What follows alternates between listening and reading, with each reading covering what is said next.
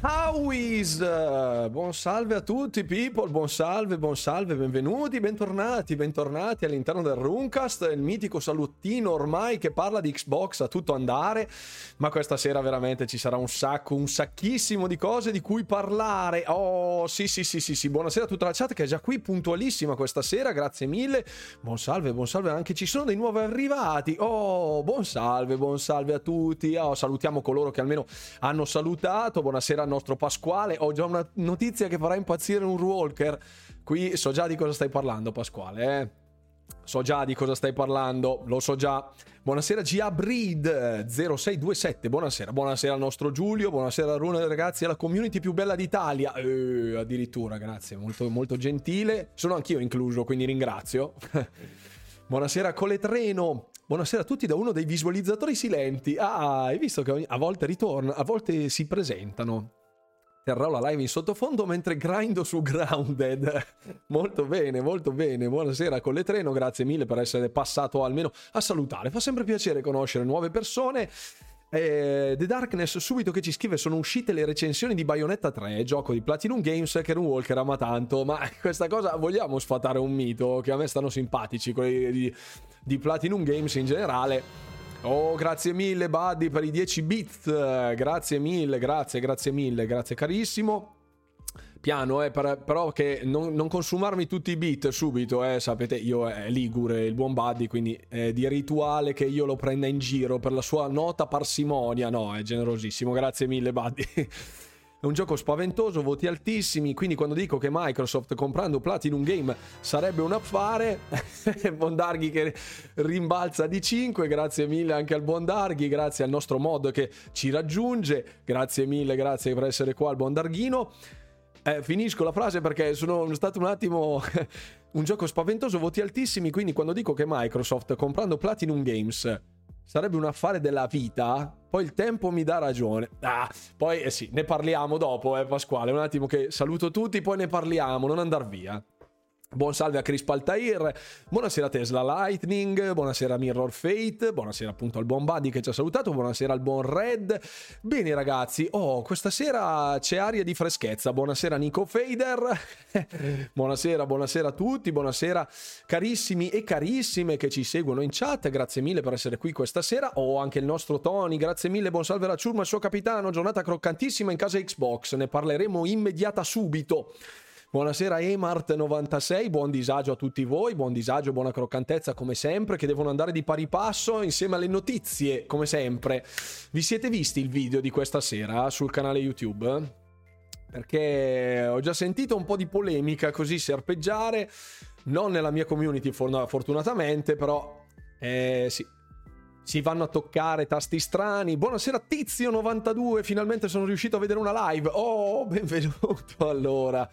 Tizio, ciao carissimo, benvenuto. Che succede oggi? Novità? Ho visto le azioni in borsa e stanno salendo. Qui adesso si parla di trading, adesso si misurano le performance di, di Xbox in base al trading praticamente. Non mi va tanto bene Xbox dopo l'ultimo aggiornamento. Aio, buonasera Iaco, buonasera operatore 07, buonasera, buonasera, benvenuti. Ma se ho le mani più bucate di Padre Pio, ho l'onere e l'onore di sfatare il mito del ligure braccino corto. Grazie mille, buon buddy. Buonasera Negan, sì visto, buon salve, buon salve anche a te Negan. Grazie ovviamente a tutti coloro che si eh, così... Eh, profondamente dedicati alla causa del canale YouTube. Grazie mille per le tonnellate di commenti, apprezzamenti, anche i messaggi privati che mi mandate sono davvero super apprezzati. Grazie, grazie, grazie moltissimo. Buonasera Sima, stai calma, che si è piazzata in decima posizione al quizzone, signori. Avete visto la classifica del quizzone? L'ho messa in descrizione. Eh? Solitamente quando dico metto il video in descrizione poi non metto mai una mazza perché mi dimentico. Però, però l'ho messa la classifica. Congratulazioni ancora a tutti coloro che hanno partecipato partecipato al quizzone, coloro che hanno vinto soprattutto. Quindi eh, grazie, grazie mille, grazie mille a Zio Flat e anche al buon Fix che ha ceduto il posto al, al terzo classificato, appunto al buon Dario Ride. Ok, perfetto. Dopo sette anni, che, succe- che succede? Dov'è Bugo? La miseria, buonasera, grazie mille Bastard Wolf che sgancia 500 bit proprio così, la miseria, grazie mille, cavoli che... Bestia che donazione, grazie, grazie infinite, buon Tony, io rimango sempre un po' così putrefatto. Hai dimenticato il like, Negan, eh? Non si fa, non si fa. Ma Valhalla su Game Pass quando esce, calma, calma che c'è tanta roba di cui parlare. Intanto riprendo anche la chat. Eh, LNQRD, che mh, mm, è impronunciabile, quindi sarà Linkerd, Linkerd, Linkerd, ok, Linkerd, come il Lannar Skynerd, ok? Dopo 7 anni di PS4, oggi esattamente 3 ore fa ho comprato Xbox Serie X. Buonasera a tutti. E allora benvenuto all'interno dell'ecosistema verde crociato e benvenuto nel canale del disagio. Oh, che bello. Hai rimediato, bravissimo, bravo Negan, bravo. Ti ho accettato anche su Instagram eh, perché ogni tanto mi, mi, mandate i messaggi privati su Instagram, ma alcuni finiscono messaggi, nelle richieste di messaggio. Non so se per delle mm, questioni di privacy impostate da voi o impostate da me, però comunque questo è. Buonasera a tutti, buonasera Argonauta. Ha guadagnato... L'ho guadagnato a gennaio, Run. Cosa hai guadagnato a gennaio? Ah, hai guadagnato. Ah, io ho guadagnato a gennaio. Ah, perfetto, perfetto. Con le azioni di Microsoft. Cavoli, qui si va di trading violentissimo. Argonauta, buonasera a tutti. Runo ho appena finito a Plague Tale Requiem. Mi sono emozionato tanto, davvero un bel gioco. Assolutamente fantastico. No spoiler, eh, che io lo sto ancora giocando perché fra video e tutte cose. Poi mi, mi sono perso un sacco di altre robe. Non ho avuto tempo di fare tuttissimo. E quindi sono dovuto andare un po', un po' così Qui sembra che ci siano un po' dei cali di frame. Vediamo se la linea si stabilizza. Dovrebbe essere tutto in ordine. Vediamo, credo proprio di sì. Ok, perfetto. Dunque, eh, intanto riprendo, speriamo vada liscia l'acquisizione, speriamo assolutamente di sì, ma ci mancherebbe altro.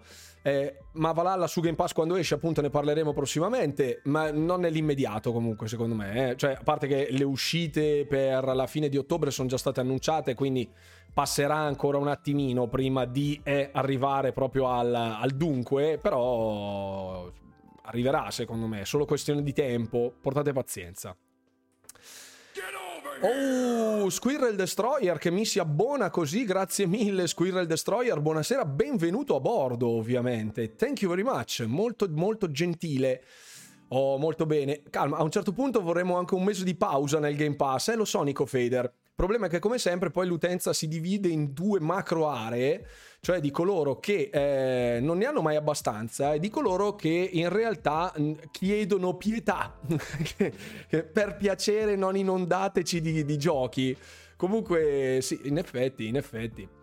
Si può rifare l'aggiornamento all'Xbox, c'è un modo, sì, nelle impostazioni c'è eh, console, c'è impostazioni console, dovrebbe esserci aggiornamenti e cose del genere, clicchi e rifà l'aggiornamento. Buonasera al nostro Fix che con un passo di danza ci accoglie bene. buonasera Iena Plisken, buonasera al nostro Alessio. Tieni d'occhio notizie tra Microsoft e Intel, Run. Molte novità croccanti in futuro. Attenzione, Tesla Lightning qui eh, fa dell'aggiotaggio finanziario, qui sa cose che nessuno sa, quindi d- dici che cosa succederà a questo punto, visto che il buon Tesla Lightning ne sa, sembra di saperne, sembra di sapere di ciò di cui sta parlando, quindi spremiamolo. insiders. Non so se qualcuno mi ha risposto, Runo, la connessione della Chicco qui. No, ok, perfetto. Emart eh, mi avevi chiesto, Valhalla su Game Pass quando esce? No, non, non, eh, ancora no, ancora no. Buonasera Felterone. Chi è stato il fortunato vincitore dell'altra sera? Zio, eh, Zio Flat e Fix, che ha ceduto il posto a eh, Dario Ride per il terzo posto. Buonasera Alex of Silver. Buonasera Danny XX9955. Amazon ha lasciato una foto della serie di Fallout. Ah, ha rilasciato una foto. Ah, molto interessante. Very interesting. Very interesting. Molto bene. Allora, ragazzi. Dunque, facciamo una. Ecco, prima cosa. Novità Azure nel breve periodo e xCloud. Attenzione, Tesla Lightning che ci, ci dà qualche info hai provato Modern Warfare 2 la campagna? No, no, non l'ho provato, non ho fatto pre-order di nessun tipo, non ho ricevuto codici anticipati, purtroppo. Quindi no, non l'ho ancora provato. Grazie mille, attenzione, secondo livello dell'hype train, grazie mille, cavoli che attenzione, si sta avvicinando, ciuf ciuf, grazie Iena Plisken per l'abbonamento col Prime per 4 mesi. Grazie infinito, grazie infinito, molto gentili. Bene, bene, bene, bene. Dopo, anzi, vado a cercarla subito a questo punto. L'immagine, quella di eh, Fallout Series Amazon. Vediamo se c'è direttamente l'immagine. Vediamo se riesco a recuperarla, che così almeno ve la faccio vedere. Ecco, un'altra cosa che volevo farvi vedere. Buonasera Impreza 76, ciao carissimo. E buonasera al nostro Domenico Pasquotto, che non ha postato il pollo, scusate non ha postato il, il tacchino, il, po, il tacchino, giusto? Il tacchino. L'avevo mandata sul nostro gruppo. Ah, grazie mille, Red, che è uno dei miei redattori. Quindi grazie mille. Tizio92 che si è abbonato a livello 1. Grazie mille per il supporto, Tizio. Ecco il tacchino di Domenico. Parlando di cose importanti, domani esce Boris. Mamma mia, signori, una serie evento qui, signori, eh? Mille, mille anni dopo torneremo torneremo a vedere Boris. Ah, che croccantezza, eccoli i tacchini, grazie mille. Allora, prima cosa che volevo mostrarvi, chi mi segue su Instagram lo sa, ho ricevuto questa sciccheria. Eh? È il mio primo influencer kit, quindi gioite perché questo risultato è un po' anche vostro, grazie ovviamente del supporto. Trattasi del controller ehm, creato da Pop Art noto, noto artista che fa tutte cose, eh, molto, molto, molto, molto bravo, fa skin personalizzate sia per le console sia per... Eh, il Bonfix non vede nulla perché avevamo già discusso di questo controller. Un hype train aggressivissimo questa sera, infatti siete stati super gentili, grazie mille ha preso Bator allo Steven. Anch'io ho chiesto la chiave di Bator allo Steven per recensirvelo. Mi hanno mandato a stendere i panni, proprio mi hanno ignorato completamente. Comunque, eh, questa è l'edizione appunto del controller di Scorn che si apre come una gabbia toracica, come potete vedere, e al suo interno c'è oltre ai vari artbook eh, compatti, eccetera, eccetera, c'è questa delizia, signori. Il controller, ecco qua così mi sfasa tutte cose il controller di, eh, di Scorn, dietro nero liscio solid, mentre qui con i tasti in rilievo. Qui è, ha una texture che non si vede dalla camera perché non ho le macchinette reflex, mirrorless, tutte cose, ma è veramente una meraviglia. E nella scatolina fa la sua porchissima figura, quindi nella gabbia toracica e dentro dovrebbe vedersi poco, ma si vede, eccolo qua, il controller. Eccolo qua. Perfetto. Eh, sì, eh, sono famoso adesso. Buonasera Passerotto, ciao, benvenuto. Grazie mille, grazie mille a tutti. Magari ingiallisce. no, Pix non devi portare sfiga, eh. Ho capito che lo volevi tu il controller, però, eh. Dai, la prossima volta, la prossima, alla prossima... Mh, mm, prossima volta che contatto quelli di Kepler, magari. È un po' ansiogeno il gioco, è un po' ansiogeno, sì, è un po' ansiogeno. Buonasera Sample Matt 81. Ciao, benvenuto a bordo Sample Matt. Oh, molto bene. Un attimo che riprendo la chat che mi avete chiesto mi consigli di giocare Fallout? Se sì, quale? Certo che te lo consiglio Fallout. Ma io credo che un buon punto di partenza potrebbe essere, ecco, New Vegas sicuramente è già stato nominato ed è effettivamente anche a mio avviso uno dei migliori. Volpi 1 si è abbonato. Attenzione, abbiamo infranto il record assoluto dell'hype train, signori. Incredibile ma vero. Grazie mille per... T- Madonna, sta succedendo tutta una cosa qua su stream, su OBS che non vi dico. Se beh, è partito il trenino Conga, qui manca il Brigitte Bardot, poi siamo a posto.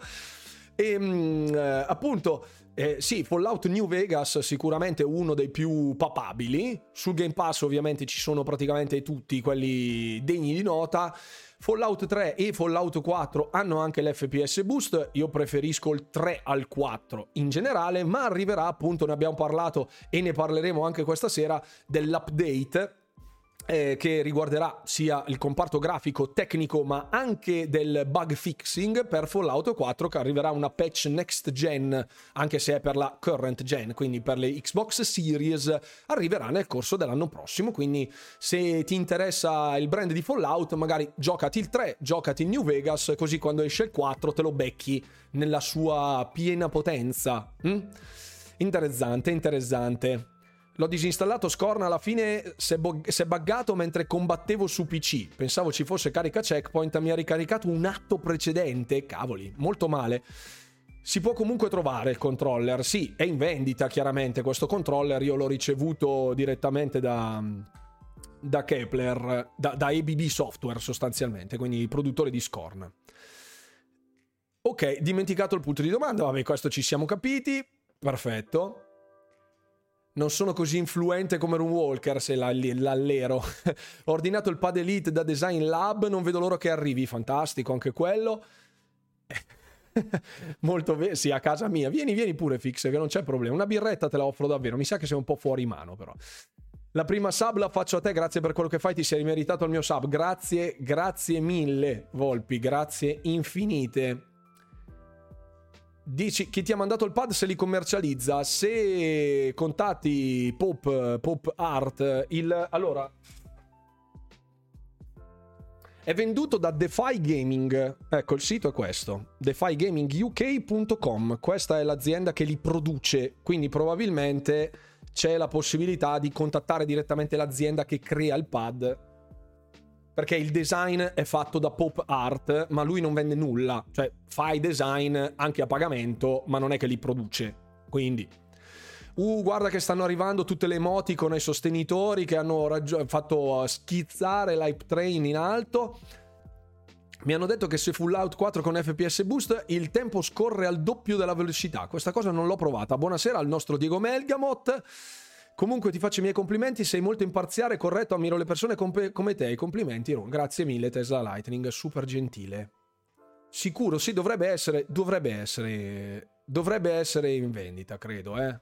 Non mentiamo sapendo di mentolo, andate a dare un'occhiata. Gioco stupendo, score nel finale non mi è molto chiaro, vorrei una spiegazione. No spoiler, no spoiler, no spoiler. Comunque tutti coloro che si sono abbonati ovviamente hanno... No Result Fund for Scorn mi ha illuso. Io sapevo che fosse in vendita. Prova su Amazon, non lo so, figurati se non avevo controllato eh, Fix, che era lì pronto con, le banconote sul, sullo store di DeFi Gaming, no, poi comunque vedo, vedo. Discord la storia sta solo nell'artbook, sì, è vero, c'è, c'è anche...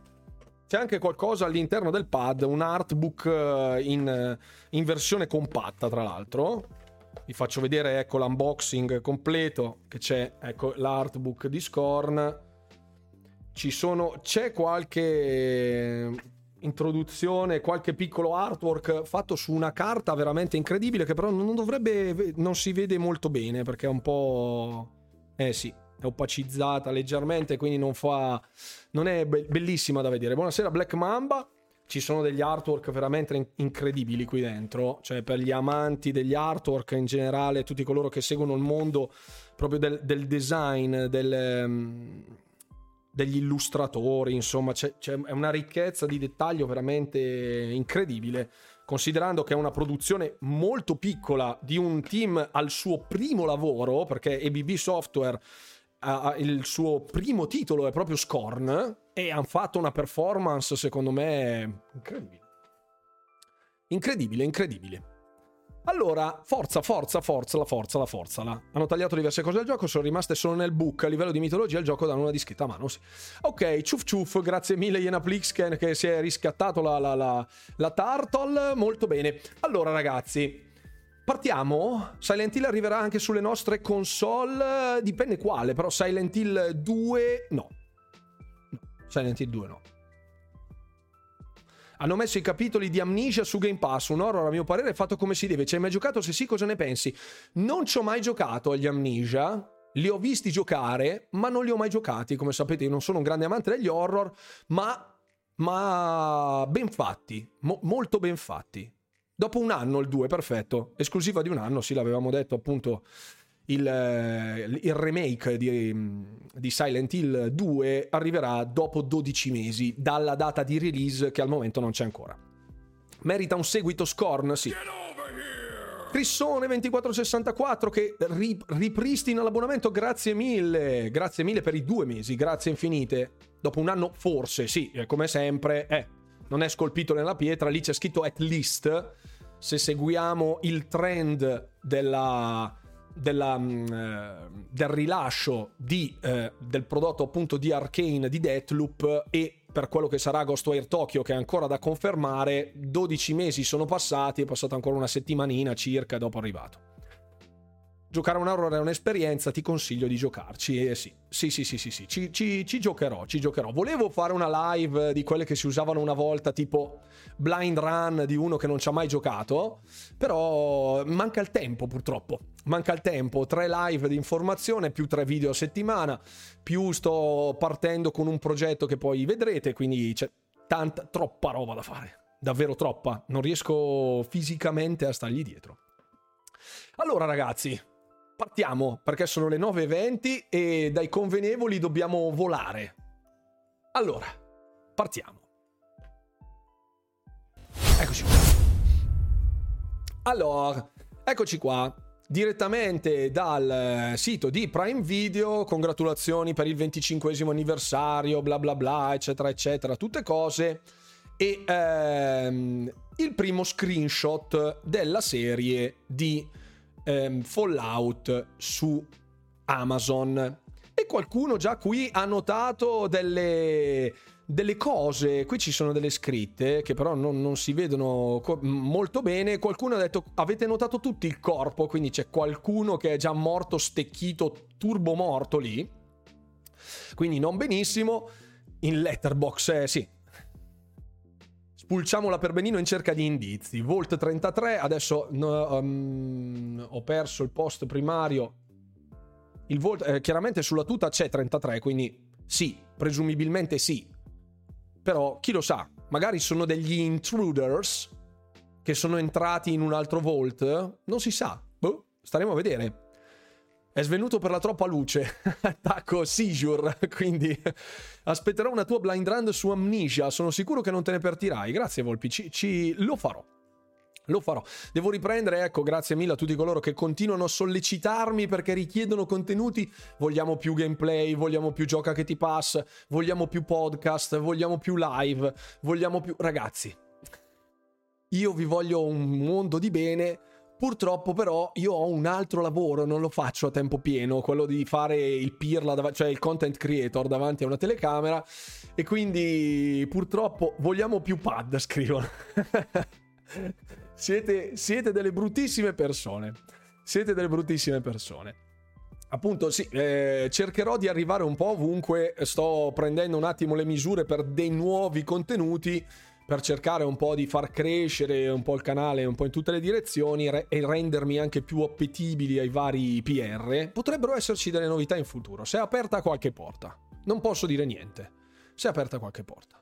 Allora, eh, questa era l'immagine appunto del nuovo, eh, della nuova serie TV in arrivo, c'è solo questa immagine in occasione proprio del 25 di Fallout. Ma c'è un altro venticinquesimo che cade oggi, quindi moltissimi di voi l'hanno già visto, coloro che hanno seguito il canale delle news il canale delle news di Telegram eh, sanno di che cosa sto parlando. Finalmente Xbox finanzia gli influencer, non posso dire assolutamente nulla. Come non fai l'influencer a tempo pieno? Pensavo avessi fondato tu il sindacato degli influencer. No, no, Domenico, no, non sono io. Appunto dicevo, 25 anniversario di Fallout sì, ma oggi è proprio il 25 compleanno di un brand a me molto caro. Va- veramente molto molto caro. Gli Xfluencer. un altro brand. Stamattina è stato rivelato su Gematsu che alcuni enti internazionali hanno depositato un eh, brand, un, neanche un brand, hanno classificato un titolo Age of Empires 2 Definitive Edition con delle release date e platforms del vabbè, 5 agosto 2019 è uscito su PC, 25 ottobre, cioè oggi, su Xbox Serie X, Xbox One. Ovviamente le, le, mutande lì sono state incenerite istantaneamente. Buonasera Thomas. For the players, no, era for the influencer. Grazie Domenico. Tutti si sono strappati le mutande lanciate in giardino, le mie sono ancora in giardino in questo momento, ma non è arrivato eh, su Xbox Serie X ed S e su Xbox One oggi, ma questo è solo un rating che è stato deposina- depositato. Però oggi c'era la live di, eh, proprio di, di World's Edge di Xbox che si sono trovati a parlare di Age of Empires, uno strategico in tempo reale di vecchia data. Buonasera, buonasera. È anche l'anniversario del 4, sì che era stato rilasciato esattamente l'anniversario della, del lancio proprio di, di, di, di Age of Empires. Oggi era la, la data dell'anniversario e udite udite, dopo lunga e pelosa malattia, più che penosa, arriverà Age of Empires 2 Definitive Edition anche su console. Un paio di dettagli che mi avete già chiesto in 858.000, quindi rispondo qui, ma poi troverete come sempre le notizie eh, da, sul, sul video di domenica è sempre polemica perché giovedì uscirà il video delle uscite del mese di Xbox, non quelle di Game Pass, delle uscite del mese, dove ci sarà anche. Ho fatto un lavoro epocale anche grazie al vostro suggerimento. Ho messo tipo nei titoli di coda tutti i titoli che escono su Xbox One e serie XS in elenco per data in modo che ci fosse tuttissimo, eh, perché puntualmente tutte le volte che facevo un video delle uscite, ah ma ti sei dimenticato di dire questo, eh, ti sei dimenticato di dire quello, li ho messi tutti, così ci sono, basta. Provo a comprare mouse e tastiera solo per Xbox. Allora, ecco, questa è una delle domande, giustamente, Pasquale. Speriamo ci sia il gioco nuovo di Paw Patrol. No, non c'è. Mi dispiace, Fix. Mi dispiace. Allora, è già detto chiaramente che sarà implementato per controller ci sarà la possibilità di giocarlo ovviamente attaccando mouse e tastiera direttamente alla console. Grazie mille Simo. Allora passo a Stadia, grazie. Fix sei arrivato lungo, Stadia Manca Giulia, Passione Gattine e Similia, esatto. Infatti alcuni dei titoli che uscivano erano dei titoli che perché poi ovviamente sono andato anche a cercare la localizzazione, se fossero in italiano, se fossero in inglese, perché volevo fare una, una cosa fatta un po' per benino, mi, mi, fa, mi, fa, un po' schifo piantare lì le cose a metà, e quando ho fatto tutta la lista sono andato a controllare se fossero localizzati in italiano, c'erano dei titoli dal prezzo di 1,46 euro, quindi non venite a dirmi che... non venite a dirmi che è per cortesia. Allora, eh, Dicevo, per i, tutti i giocatori che sono leali al controllo mouse e tastiera, si sono assicurati che questi input fossero supportati sulla versione console. Hanno anche considerato le funzionalità eh, dei, mm, gio- dei giocatori da parte dei giocatori di Xbox per far sì che i loro titoli includessero opzionalmente il crossplay fra le piattaforme, consentendogli quindi di poter giocare sia con giocatori su Xbox e anche su giocatori PC. Io non so se poi ci sarà un matchmaking per le ranked eh, a seconda contro- del controllo che si usa. Buonasera Apal, Siberia l'ho messo, Siberia, l'ho messo Mirror Fate, l'ho messo. Ti ho preso subito, in contropiede, Fate. sì, ma stai calma con i controlli non lo vedo agile con Age. Allora, eh, ci sono dei titoli. Allora, Age of Empires eh, sicuramente è molto differente da altri strategici in tempo reale come Halo Wars, per esempio. Ne stavano parlando proprio sul forum oggi pomeriggio. Io confido nell'ottimizzazione, ma in realtà presumo ci siano degli adattamenti che semplifichino alcune procedure per il, sol- il solito discorso degli APM, quindi gli, degli action per minute. Sappiate che quando giocate negli strategici in tempo reale, l'abilità di un giocatore viene una sorta di elo, cioè di eh, sistema di graduatoria in base alla vostra abilità, e basarsi anche, non solo, ma anche sugli action per minute, cioè quante azioni compi- compite in compiete. Mi, mi, viene un dubbio. Compite giusto? In un minuto. Una volta che questo valore è stabile nelle, nell'analisi appunto delle vostre partite vi viene assegnato fate perfetto. Grazie vi viene assegnato un livello di abilità e il matchmaking si basa a seconda di quel livello di abilità, non solo delle performance della partita, ma, anche, ma anche di quanto frequentemente cliccate date istruzioni per gestire tutte le unità. Sicuramente il fatto che il matchmaking sia crossplay fra console e PC porta anche a una sorta di disparità fra un utente console che ha il pad e uno con mouse e tastiera che ha tutte le hotkeys, quindi le scorciatoie da tastiera, sicuramente molto più performante. Quindi probabile che ci sia un matchmaking basato su quale tipo di controllo si usa. Non ho ancora informazioni in merito, però il gioielliere, giustamente, dice Imwolf74, abbiamo parlato prima di Boris. Buonasera Zeldinst, oh carissimo, ciao, benvenuto. Il mio pad potrebbe finire direttamente nella TV, già lo so, brava Sim, ma stai calma, i controller nello schermo, che belli. Buonasera a tutti, che si dice contenti per i Jove Empires. Guarda, siamo qua a Winstrike, ne stiamo parla- partando, parlando proprio adesso.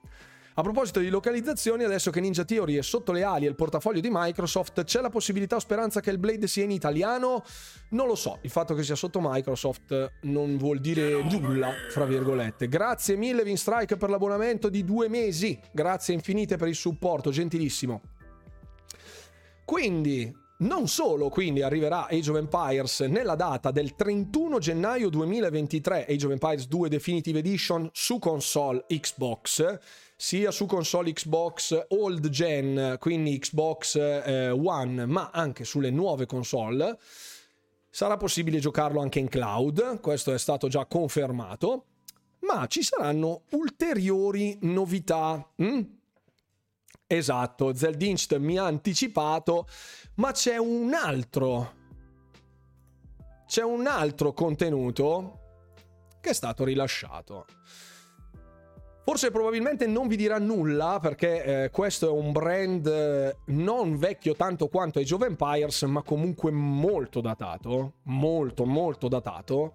E quando ho visto la scritta Gods Will Return, il mio cuore si è fermato per un attimo, ha perso un battito. Qui ho visto chiaramente il martello di Thor, qui siamo nell'antico Egitto e subito il pensiero è volato alla mitologia antica una piramide da faraone e costruzioni di epoca ellenica, di epoca romana e finalmente sopra le nuvole si staglia Age of Mythology Retold, quindi una nuova versione di Age of Mythology che arriverà su PC Game Pass. Questa non si, non si, parla, di, eh, non si parla di Xbox Game Pass, quindi non ci sarà il mio Pentium si sta accendendo, bravissimo Tesla. Sì.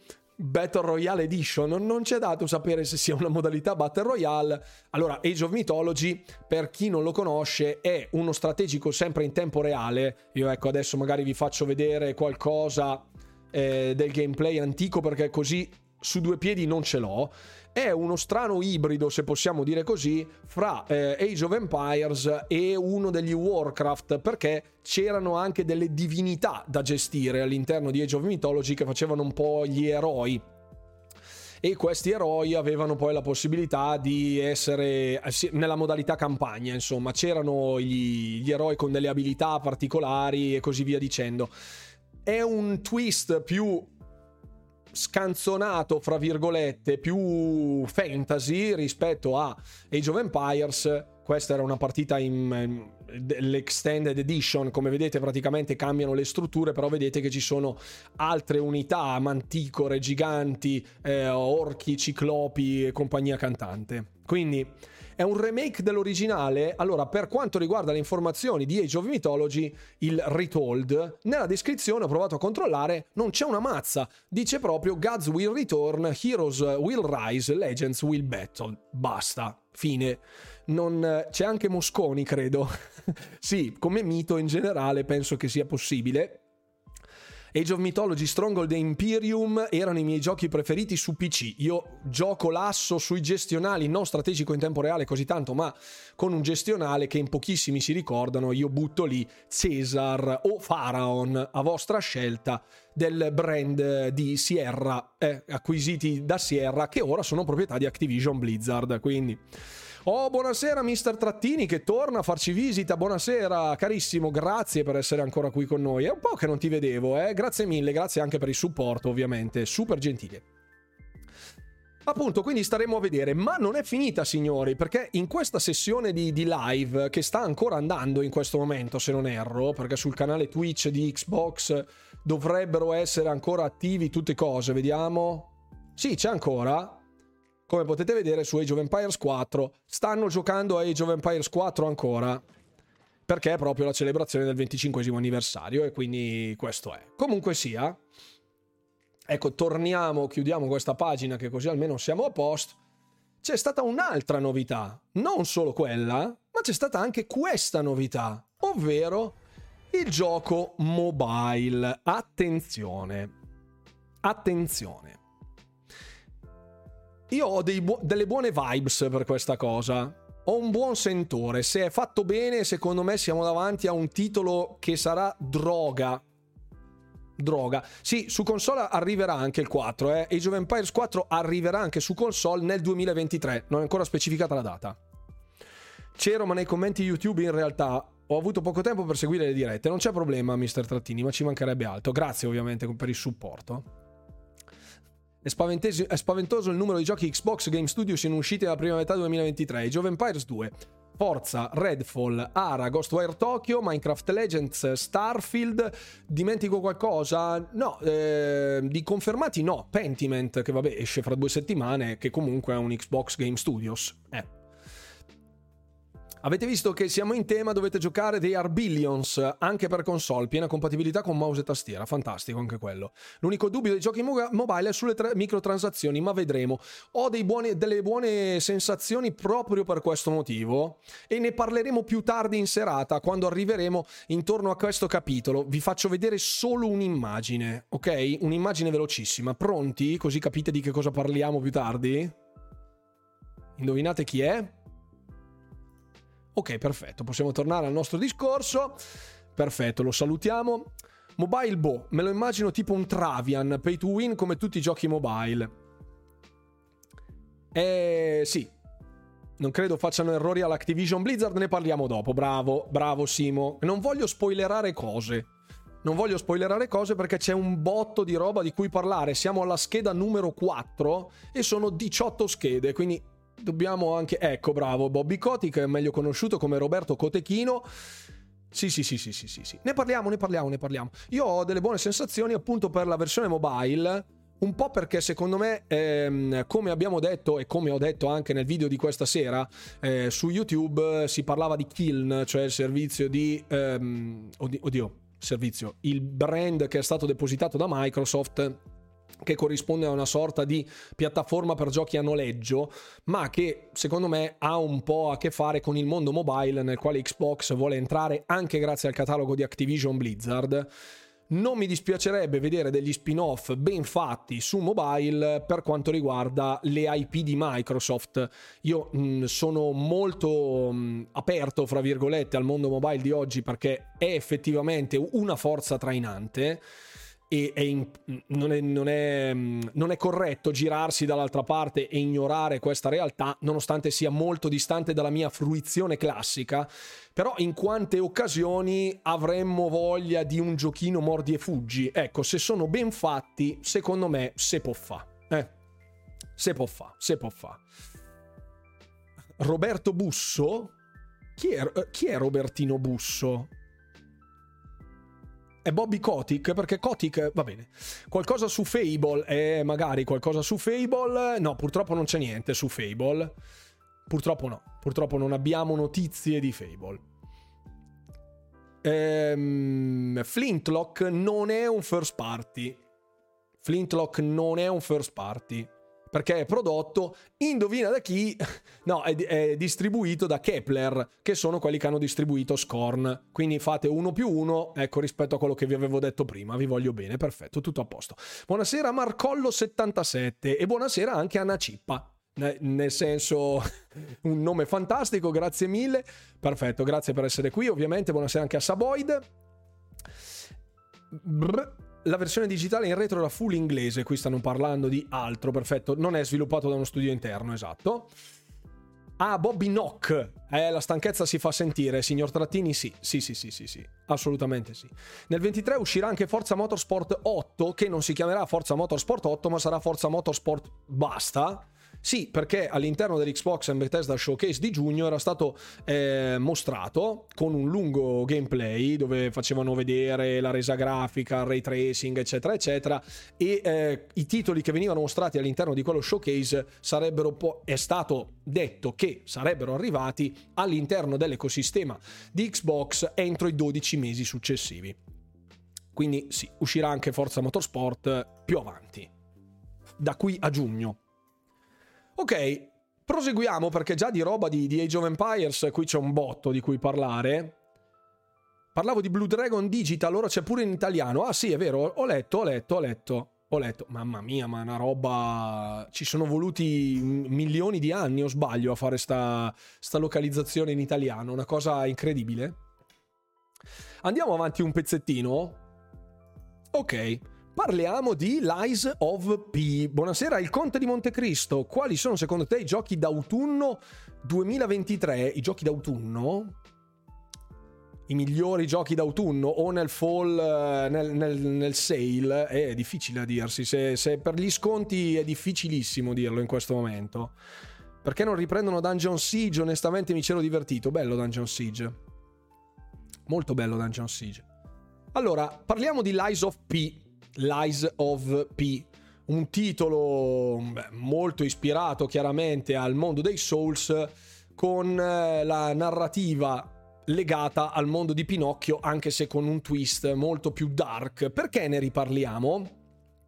In Motorsport su Game Pass nulla, solo Horizon. No, certo che c'è Forza Motorsport. Il 7 c'era, certo che c'era.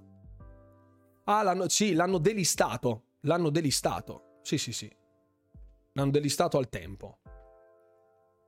Perché parliamo di Lies of P?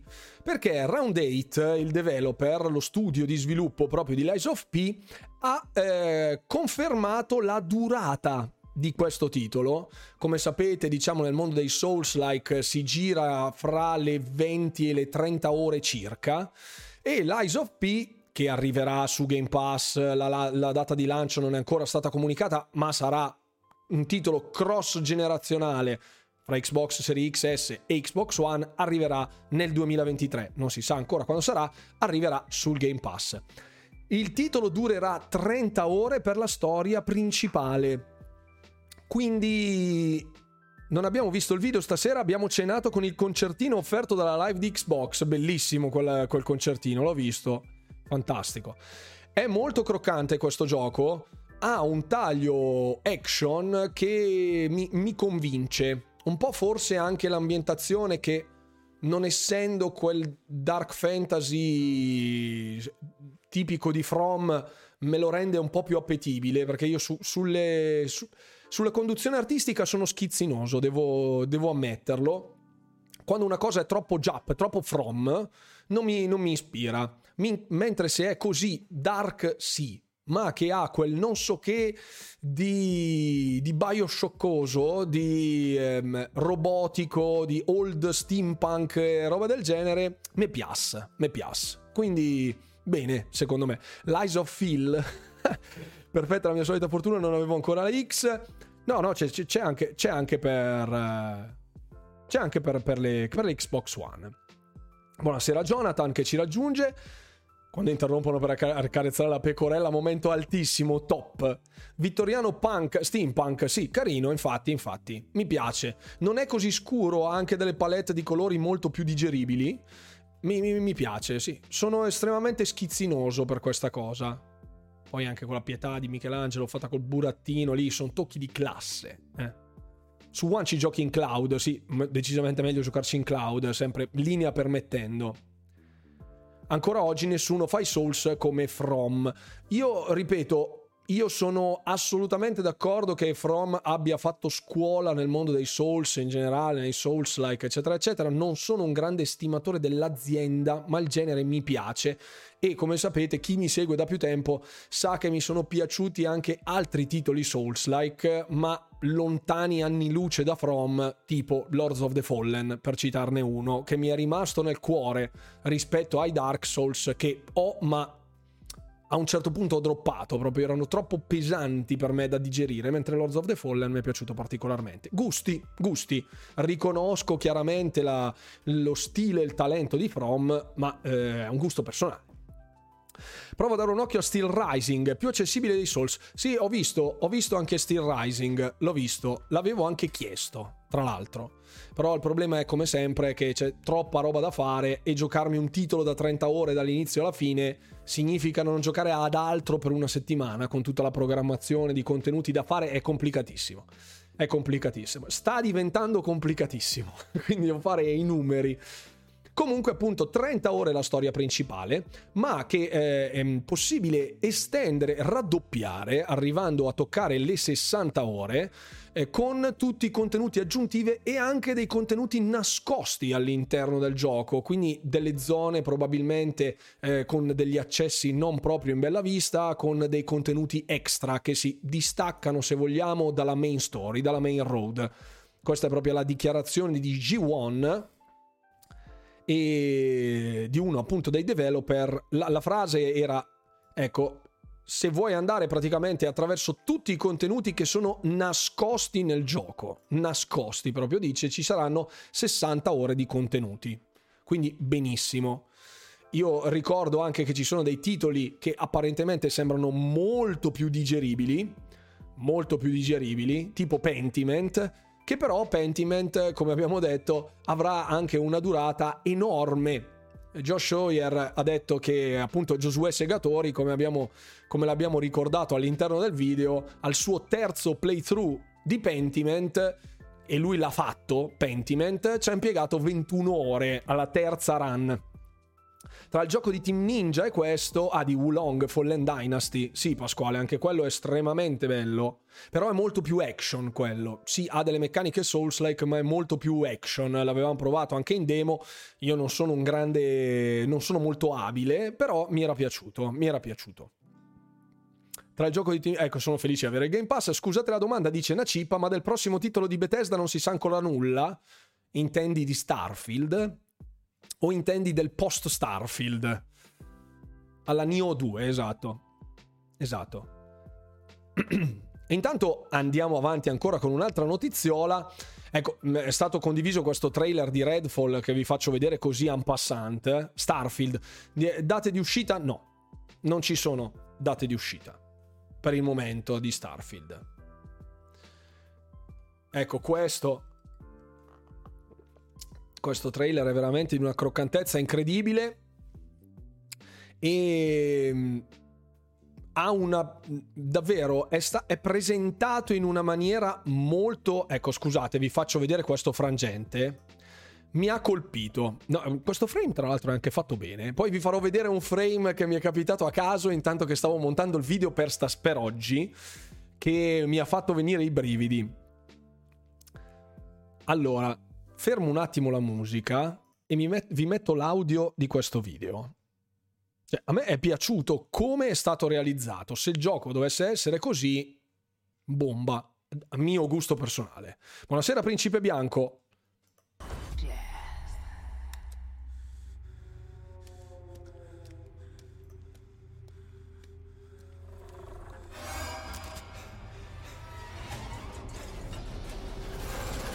Cioè, sequenza banale, semplice, stupida quasi, perché dici è da film horror di serie F con il classico sfarfallio della luce, eccetera, eccetera, però cioè estremamente immersive.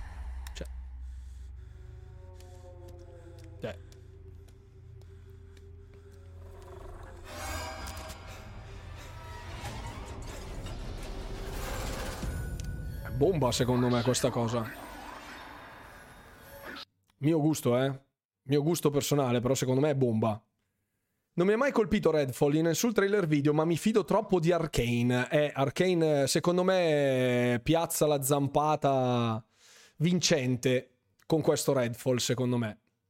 Sì, poi non è un vampiro brutto, ricalca un po' lo stereotipo del vampiro, non particolarmente horror, ma con quel qualcosa di, di, di, di po' cringe se vogliamo, nel senso molto parodistico, ma secondo me ci, ci farà divertire, ci farà divertire alla grande, riprende la musichetta. E anche in singolo, sì, sì, sì, sì, allora Redfall ho fatto un video che sembra che in molti anche oggi all'interno della community non avessero visto.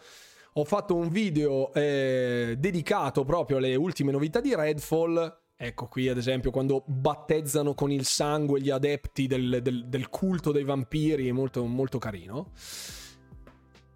Ci sono delle informazioni in merito al multiplayer nel senso che c'è la possibilità di giocarlo in singolo, completamente giocabile anche in singolo, quindi non è per forza una cosa esclusiva in multiplayer.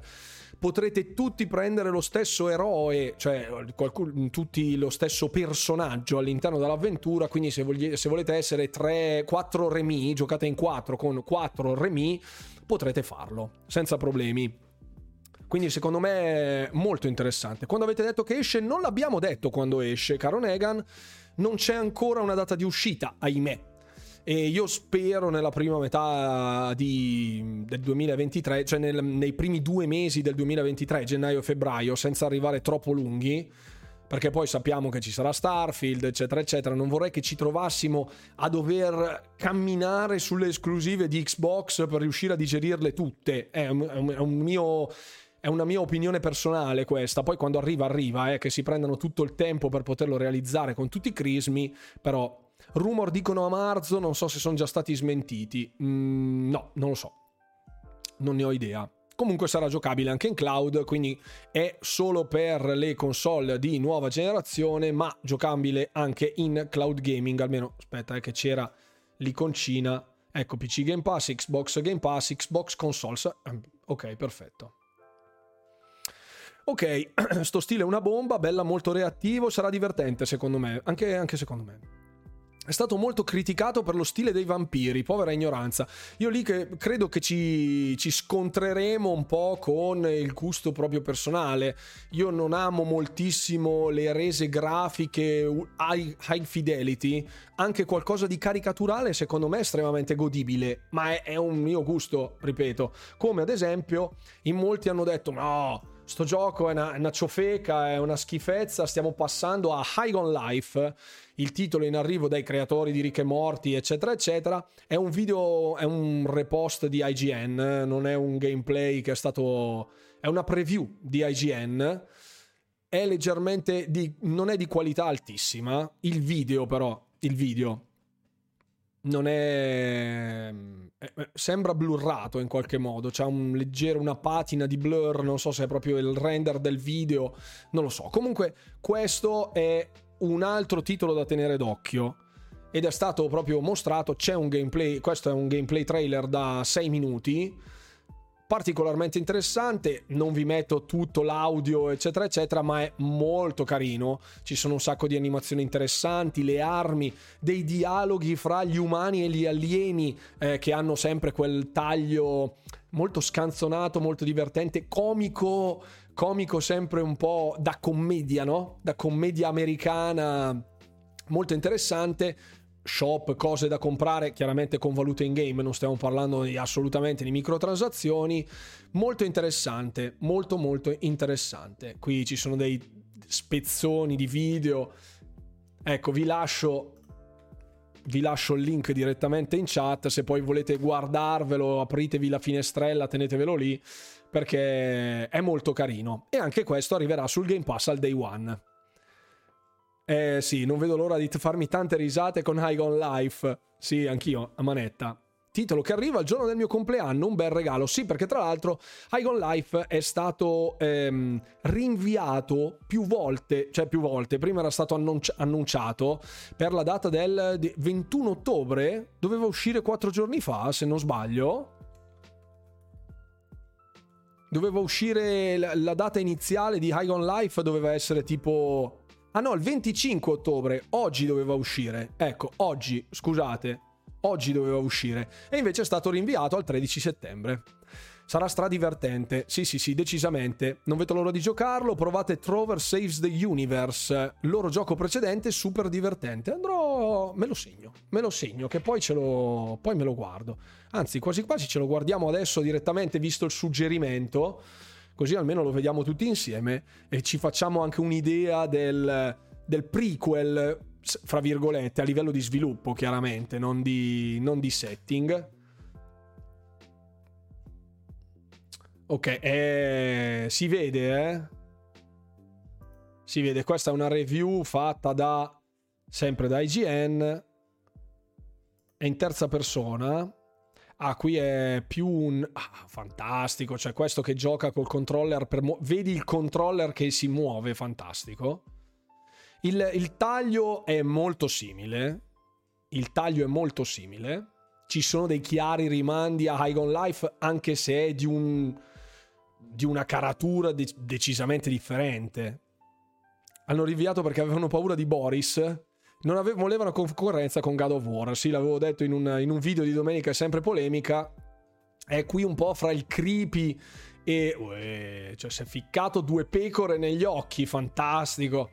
Ecco, queste sono quelle cose demenziali che rendono unici i titoli. Sono le scene proprio chiave che ti si stampano in testa. Voi adesso con questo video, ringraziamo ovviamente Passerotto per la citazione di questo video, saprete appunto più o meno che cosa ci attenderà anche in High on Life. Se questo è lo spirito degli sviluppatori, ci, po- ci sarà da divertirsi. Grazie mille Ivan Parisi per l'abbonamento per i due mesi, grazie mille. Grazie Passerotto, le animazioni di questo ricordano molto Rick e Morty che chiaramente essendo eh, sviluppato dagli stessi developer di eh, High on Life, che sono appunto i creatori di Rick e Morty, il taglio è proprio quello, ovvio. Però bello, bello, bello, bello, bello, molto interessante, sì, anche la bocca è proprio tipica. Invece in High on Life c'è un approccio più in prima persona, differente, però il rimando al tipo di comicità e al tipo di setting un po' spaziale barra alieno, queste, questa palette tutta viola, blu, mi ricorda molto, me lo ricorda molto. Quindi bene, ecco, se qualcuno ha occasione di giocarlo, ben venga. Ben venga.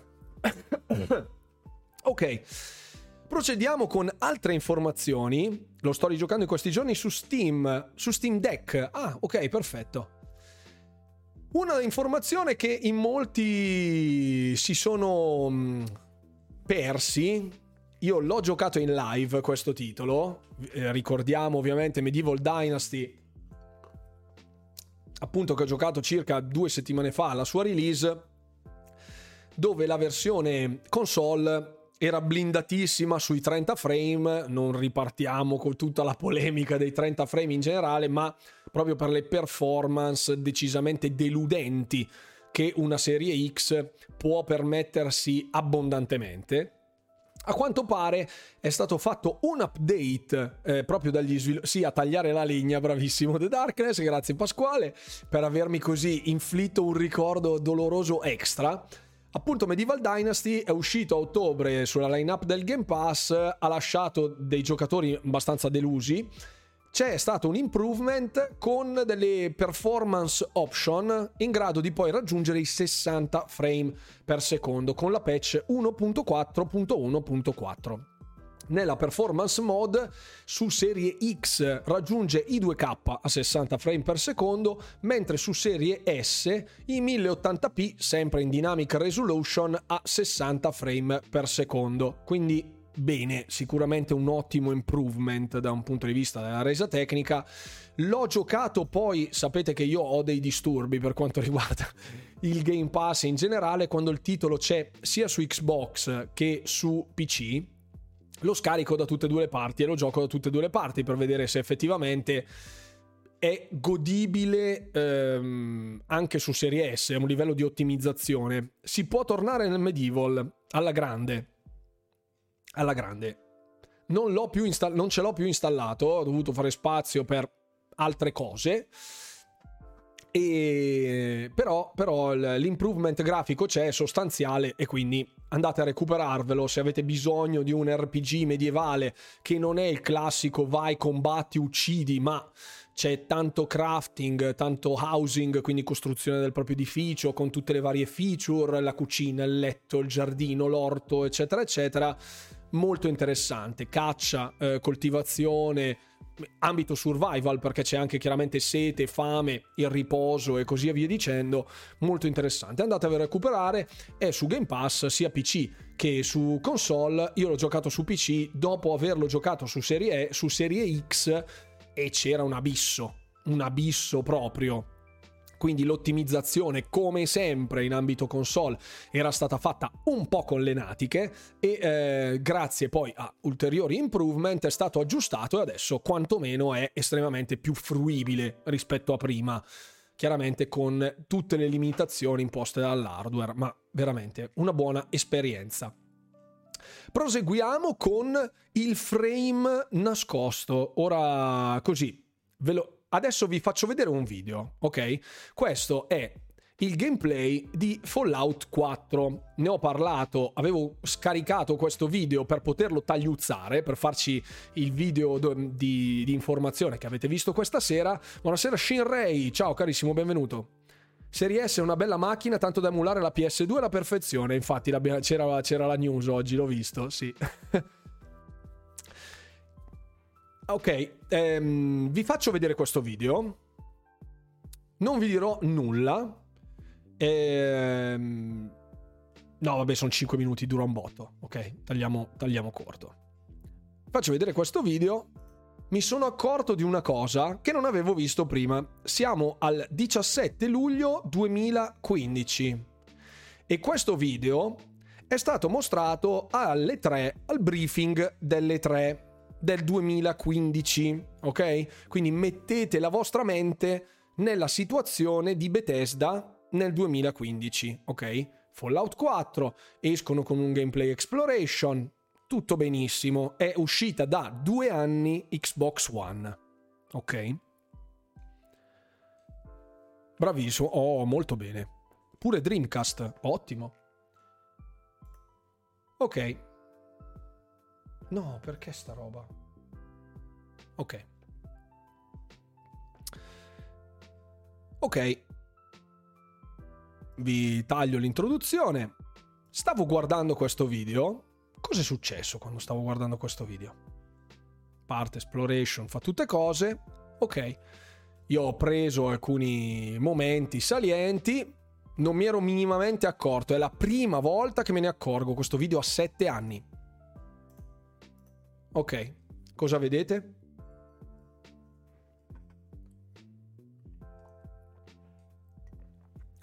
Siamo nel 2015, eh? Chi lo vede, bravissimo Iena Plisken. Phil Spencer. Phil Spencer. Cioè sul Pip Boy di Fallout 4 sul Pip Boy di Fallout 4 quindi parliamo del 2015, molto ma molto tempo prima di, eh, dell'acquisizione di Bethesda, molto prima della collaborazione fra Xbox e Bethesda per Fallout 76 che aveva avuto problemi di sviluppo e Todd Howard chiese aiuto a Phil Spencer per la realizzazione del contenuto, eccetera, eccetera. Nel 2015 alle 3 su un titolo Bethesda compare il nome di Phil Spencer su un titolo su Fallout 4. Cioè, già avevano comprata 7 anni fa. Alla grande. Un dettaglio eh, insignificante, probabilmente se ne saranno accorti moltissimi altri, però mi sembrava di aver scoperto l'acqua calda ieri. Infatti l'ho, l'ho condiviso un po' con i, con i, miei, con i miei ragazzi dello staff è tutto un gomblotto, giusto? Dice Negan. Questo dettaglio mi era proprio sfuggito. Non, non, ci avevo veramente mai fatto caso, però c'è proprio Phil Spencer. Eh, non è editato, non è. cioè, è proprio lui. Quindi è stato messo. E vedete le caratteristiche: carisma 10. Quindi probabilmente. Cioè, non so se è, un, è, una trollata, nel senso è per... Eh, poi sono tutti amici all'interno dell'industry, quindi nonostante non fossero ancora parte della famiglia di Xbox, c'è, c'è sicuramente... Che è successo? Ah, no, ok, ok, ok. Consento io, ok, perfetto, perché il bot aveva preso violare i termini e l'aveva preso come una parolaccia, come se fosse violate, che ha un altro significato in inglese. Ringraziamo Google Translate, sul quale si basa anche Twitch. E... Ehm, carisma 10, una piccola chicca, magari insignificante, magari assolutamente irrilevante, però l'ho gradita, l'ho gradita. Però intelligenza 3, quindi aveva stima fino a un certo punto, però carisma 10, oh, bomba, a bomba proprio. Ok, nella prossima patch tro- troveremo Jim, non credo troveremo Jim Ryan nella patch di, di, di, di Fallout. Ok, ok, ok. Allora ragazzi, questo era solo proprio una piccola, piccolissima chicca insignificante, però mi piaceva condividerla con voi. Abbiamo parlato di Avowed nel, nel, nel video di questa sera, ci mancherebbe. Nella versione italiana c'è scritto Filippo Spensieri, sì, c'è scritto Filippo Spensieri, sì. Pippo Spezie, come i Simpson. ok, parlavamo di Avowed e Avowed sta, è, è stato, fra virgolette, ributato, fra molte virgolette, ed è per questo che per un certo per un certo periodo è sparito dai radar. In diversi hanno chiesto: ma c'è qualcosa? C'è qualche informazione? No, è stato condiviso un solo screenshot, che è quello che ho mostrato nel video di domenica, e eh, il trailer, il release trailer, il, il teaser trailer, scusate, che è quello il solito che gira del tizio che scocca la freccia, passa, fa, fa 18 miliardi di chilometri come se l'avesse lanciata Chuck Norris e atterra in un, eh, in un crepaccio, in una gola dove all'interno c'è un avventuriero e un mostro che esce dalla caverna, che si sente uscire da questa caverna. Tutto ciò che c'è di Avowed sono questi due, questi due contenuti. Ci sono informazioni però per quanto riguarda il perché di questo reboot. È stato detto da Souls Ninja, ma in realtà da Jed Corden che ha rivelato il, la natura problematica di un'azienda come Obsidian, che fa parte dell'Xbox Game Studios, con l'ambizione di fare un titolo AAA, ma senza la potenza, proprio io dicevo la potenza di fuoco nel video di oggi, ma effettivamente lo staff manca per quanto concerne Avowed, per quanto concerne Obsidian. Se fate conto che eh, hanno realizzato Grounded in 13 persone, 13 o 14 persone, comunque veramente pochissimi. Eh, fate, fatevi un'idea di quante persone invece possono usare team come Bethesda per la realizzazione di Starfield, dove ci sono tipo 500 persone in lavorazione su Starfield. Eh, Chiaramente parliamo di due mondi completamente differenti.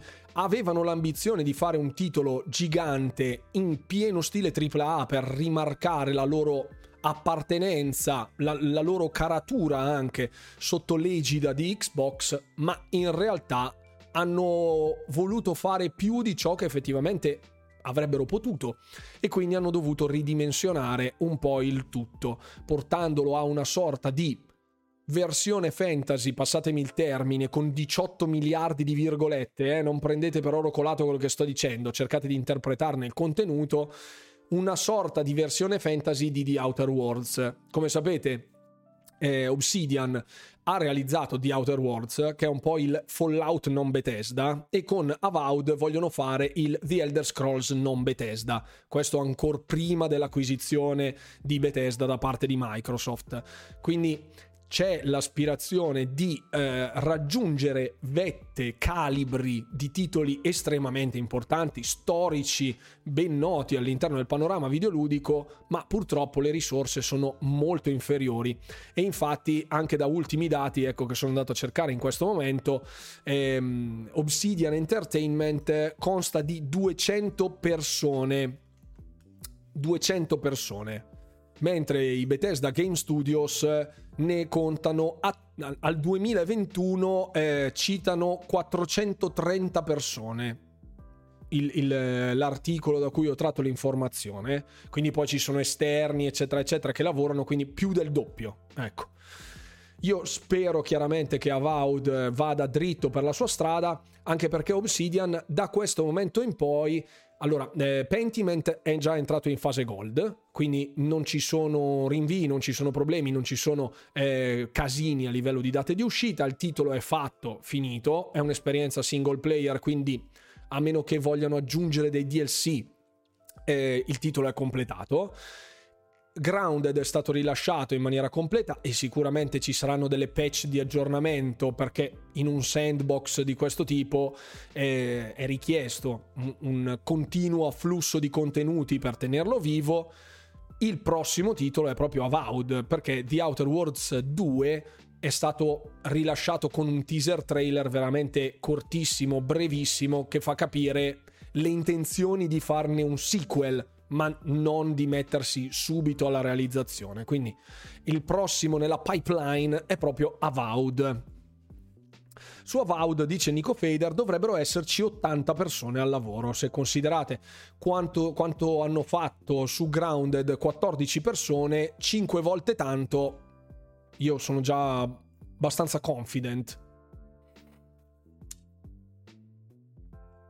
Ok, aspetta che vediamo.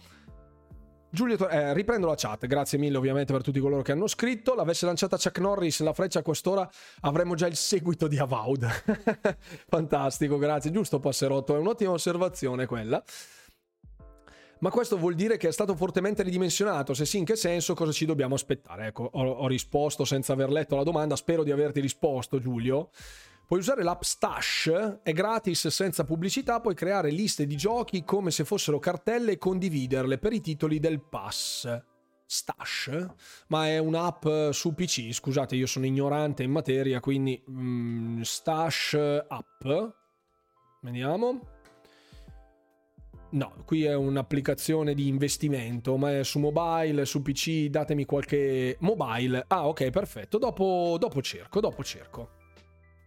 Comunque scrivimi magari su, su, Telegram, quello che vuoi, dammi qualche informazione extra, sarò felice di condividere altri contenuti con la community se è necessario, perché no? Ok, questa era una piccola precisazione. Poi torniamo, cambiamo, cambiamo genere e guardiamoci Need for Speed Unbound. È stato rilasciato un nuovo trailer con le customizzazioni scusate, delle vetture. Come vedete il livello di tamarraggine è veramente incredibile e questa cosa mi piace un sacco. Un po' ripreso da Need for Speed Underground, mi ricordo queste feature su un vecchio Need for Speed Underground 1 credo perché lo giocavo sull'Xbox original, potrei sbagliarmi, correggetemi se sbaglio.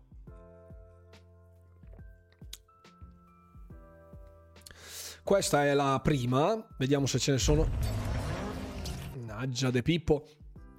Ecco, coi cerchi con la pizza, coi cerchi come il woofer. Qui abbiamo un livello di personalizzazione veramente incredibile. Molto bello.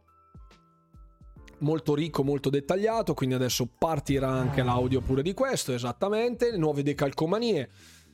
Quindi ci sarà personalizzazione a manetta.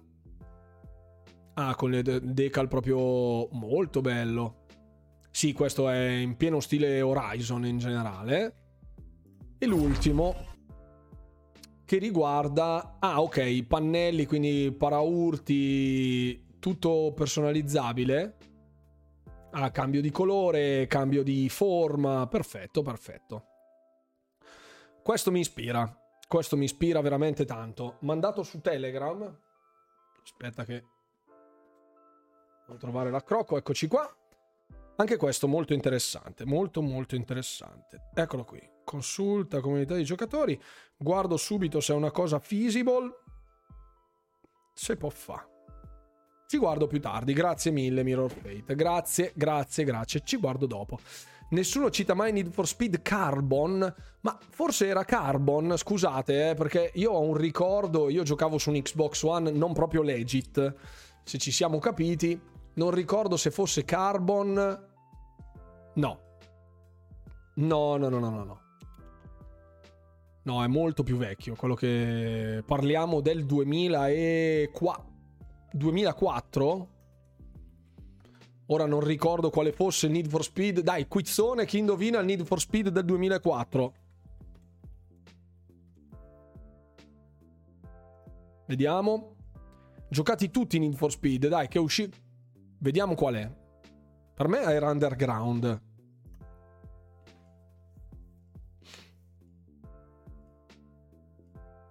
...2003, quindi Need for Speed Underground ci siamo.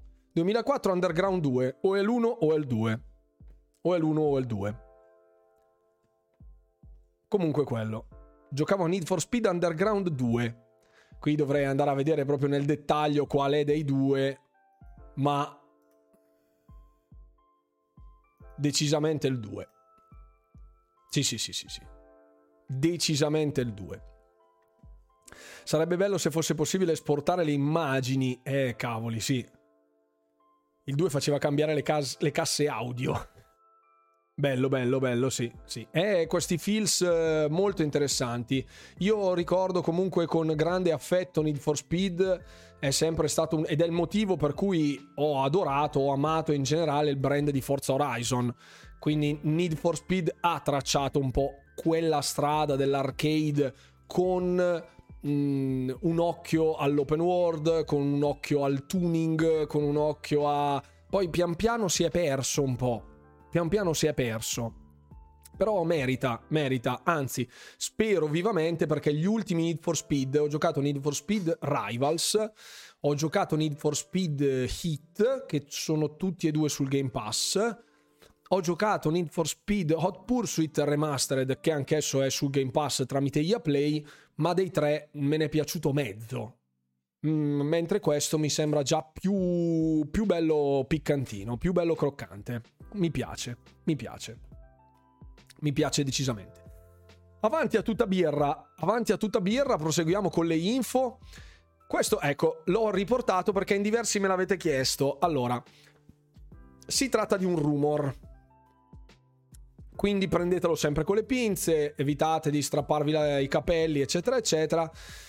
C'era stata moltissima polemica nei tempi addietro, nei mesi addietro, perché moltissimi team di Activision Blizzard, specialmente coloro che hanno realizzato titoli che non hanno nulla a che vedere con il mondo eh, degli sparatutto in prima persona del brand di Call of Duty, sono entrati a far parte a forza, fra virgolette, proprio dello staff di COD, quindi come studi paralleli che vengono impiegati come ris- alla stregua di risorse esterne, cioè il team principale fa tutto, confeziona il tutto e poi ci sono dei team satellite che vanno a, a sviluppare porzioni di altri di, eh, porzioni di titolo, alcune feature particolari, insomma, vengono mh, commissionati dei lavori minori agli studi esterni, agli studi satellite, non i primari.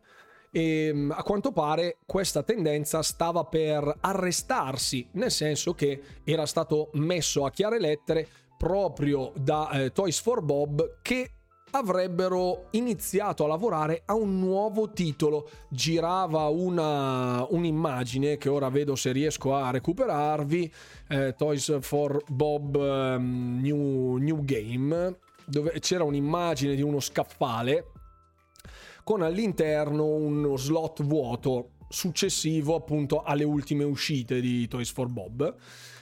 Non riesco a trovare l'immagine in questo momento, comunque era stato confermato che stessero per iniziare a lavorare a un nuovo gioco e moltissimi hanno detto oh meno male, riprendono a fare giochi nuovi, riprendono tutto quello che avevano lasciato fra virgolette dopo Crash Bandicoot, Crash Bandicoot 4 It's About Time perché poi nel 2020 fine 2020, inizio 2021 iniziarono a lavorare a Call of Duty Warzone proprio come titolo di come studio di supporto. Ebbene, eh, le speranze sembrerebbero essersi infrante perché da un rumor, ripeto, sto usando il condizionale perché non sono certo della veridicità di questa cosa, Binox e Toys for Bob eh, svilupperanno una map, la, una map Resurgence per Warzone 2 quindi il nuovo Warzone che arriverà appunto il mese prossimo e che questa mappa sarà pianificata come rilascio nel 2023. Io non sono così sicuro che questo significhi la morte del progetto che stavano facendo, però è chiaro che questo va a fare un po' il paio con l'all-in che sta facendo Activision in questo momento, cioè portare avanti le proprie IP storiche, cercare di mungere il più possibile. Questo è quello che ho sempre sostenuto e che sosterrò faranno fino a quando verranno acquisiti da, Activ- da, da Microsoft. Quindi Diablo Immortal uscito come è.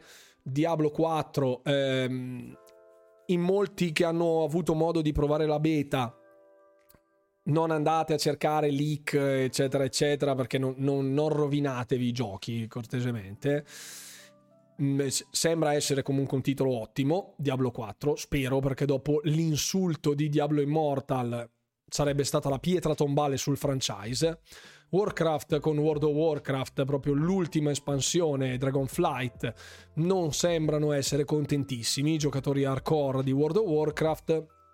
Call of Duty adesso con Modern Warfare 2 in arrivo proprio fra pochissimo e ci sono ottime speranze nonostante tutte le problematiche che orbitano intorno al mondo di Activision, quindi i cheater, eccetera, eccetera. Ne abbiamo già parlato un milione di volte, microtransazioni compagnia bella. Quindi, boh, non mi stupirei se effettivamente anche Toys for Bob e Binox dessero l'ultima spinta al carro di Call of Duty nella speranza poi che l'acquisizione si concretizzi a ridosso del 2023 e non vada per lungaggini burocratiche. Ne parleremo anche dopo. C'è la beta endgame di Diablo 4, sì. Sì, sì, sì, sì, ho visto. Buonasera, anche stasera di nuovo in ritardo che mi sono perso. Eh, no, tranquillo, tranquillo Vegeta, dopo recuperi, no problem, abbiamo fatto un po' una carrellata di informazioni, momenti a Marcord, tutto molto bello. disegni di Crash 4 non mi sono piaciuti, a dire la verità. Sì, ehm, forse un po' l'effetto nostalgia inganna, secondo me erano comunque di ottima qualità. Marco Bottegal si è iscritto al disagio, ciao carissimo, benvenuto. Obsidian che fa spiro, eh cavoli. Buonasera Nuccio, buonasera, buonasera. Secondo te come cambieranno i giochi di Activision dopo l'acquisizione di Microsoft? Ottima domanda. Io sono fermamente convinto che dopo l'acquisizione di Microsoft per due anni Microsoft possa solo fare delle dichiarazioni, delle intenzioni, delle dichiarazioni di intenti. Ecco, non potrà finalizzare nulla perché Activision Blizzard come azienda è enorme è un publisher, ricordiamolo, Activision Blizzard, quindi ha un sacco di persone all'interno del suo staff, ridistribuirne i componenti per valorizzare delle vecchie IP, come aveva sempre sostenuto Phil Spencer, proprio in merito all'acquisizione, cioè riportare dei vecchi brand sepolti. Magari rallentare le uscite di Call of Duty ehm, per evitare appunto delle debacle abbastanza lampanti come Vanguard per esempio, ma anche Cold War che non fu proprio apprezzatissimo, mentre Modern Warfare 2 di Infinity Ward sta riscuotendo sicuramente molto più interesse da parte dell'utenza. Quindi secondo me una distribuzione della forza lavoro all'interno di Activision Blizzard sarà necessario. Alcune IP, specialmente per quanto riguarda le monetizzazioni, dovranno essere corrette se non vorranno finire nei guai. Parleremo anche più tardi di questa cosa più tardi, fra virgolette, perché sono già le 10.25, ehm, ci sarà sicuramente una necessaria correzione del tiro da parte di Microsoft sulla direzione che ha scelto di intraprendere Activision in questo momento, cioè facciamo più soldi possibili e l'allero. Questo è il loro, il loro motto. Mm? Però ci vorrà del tempo, sicuro ci vorrà del tempo. Microsoft dall'acquisizione, dall'ok dell'acquisizione in qualsiasi momento esso arrivi, avrà poi un bel po' di gatte da pelare. Ricordiamo che ci sono anche delle cause penali pendenti su alcuni dello staff. È molto probabile, o almeno questo è ciò che io mi auspico, che il board of directors, quindi tutto lo staff di Activision Blizzard, venga epurato, ma tipo dandogli fuoco col napalm ehm, perché hanno coperto le peggiori nefandezze e si sono macchiati, fra virgolette, di un'omertà veramente sconcertante che non dovrebbe esistere nel mondo del gaming ma su qualsiasi posto di lavoro. Quindi spero veramente che ci sia un cambio di corso, in primis, come ho sempre detto, per le persone che ci lavorano dentro, perché quando una persona lavora all'interno di un'azienda sana, salubre, costruttiva, propositiva, come Obsidian per citarne uno per esempio, ma anche Playground Games per così dirne, ci sono poi dei risultati ottimi.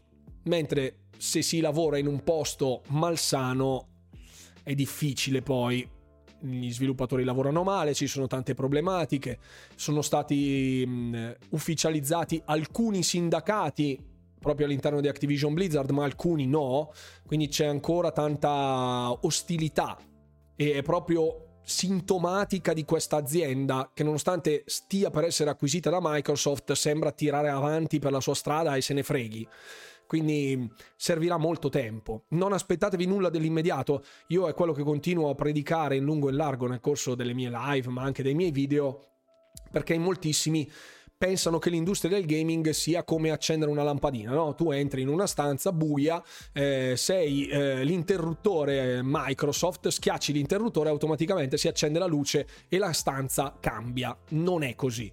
Ci sono delle procedure, spostare delle persone che magari devono essere trasferite in altre aziende, quindi magari devono andare da un'altra parte degli Stati Uniti, eh, distruggere dei progetti, cambiare delle monetizzazioni, che è una cosa molto complicata, infatti è una delle cose che mi preoccupa di più, è proprio quella, cioè il mondo mobile che tanto sta a cuore a Microsoft sarà una spina nel fianco a livello di monetizzazioni, mio parere, lo vedremo anche dopo, e quindi dategli tempo, sicuramente il fatto di acquisire un'azienda con così tanto talento, così tante IP è un'ottima cosa, i frutti però arriveranno dopo.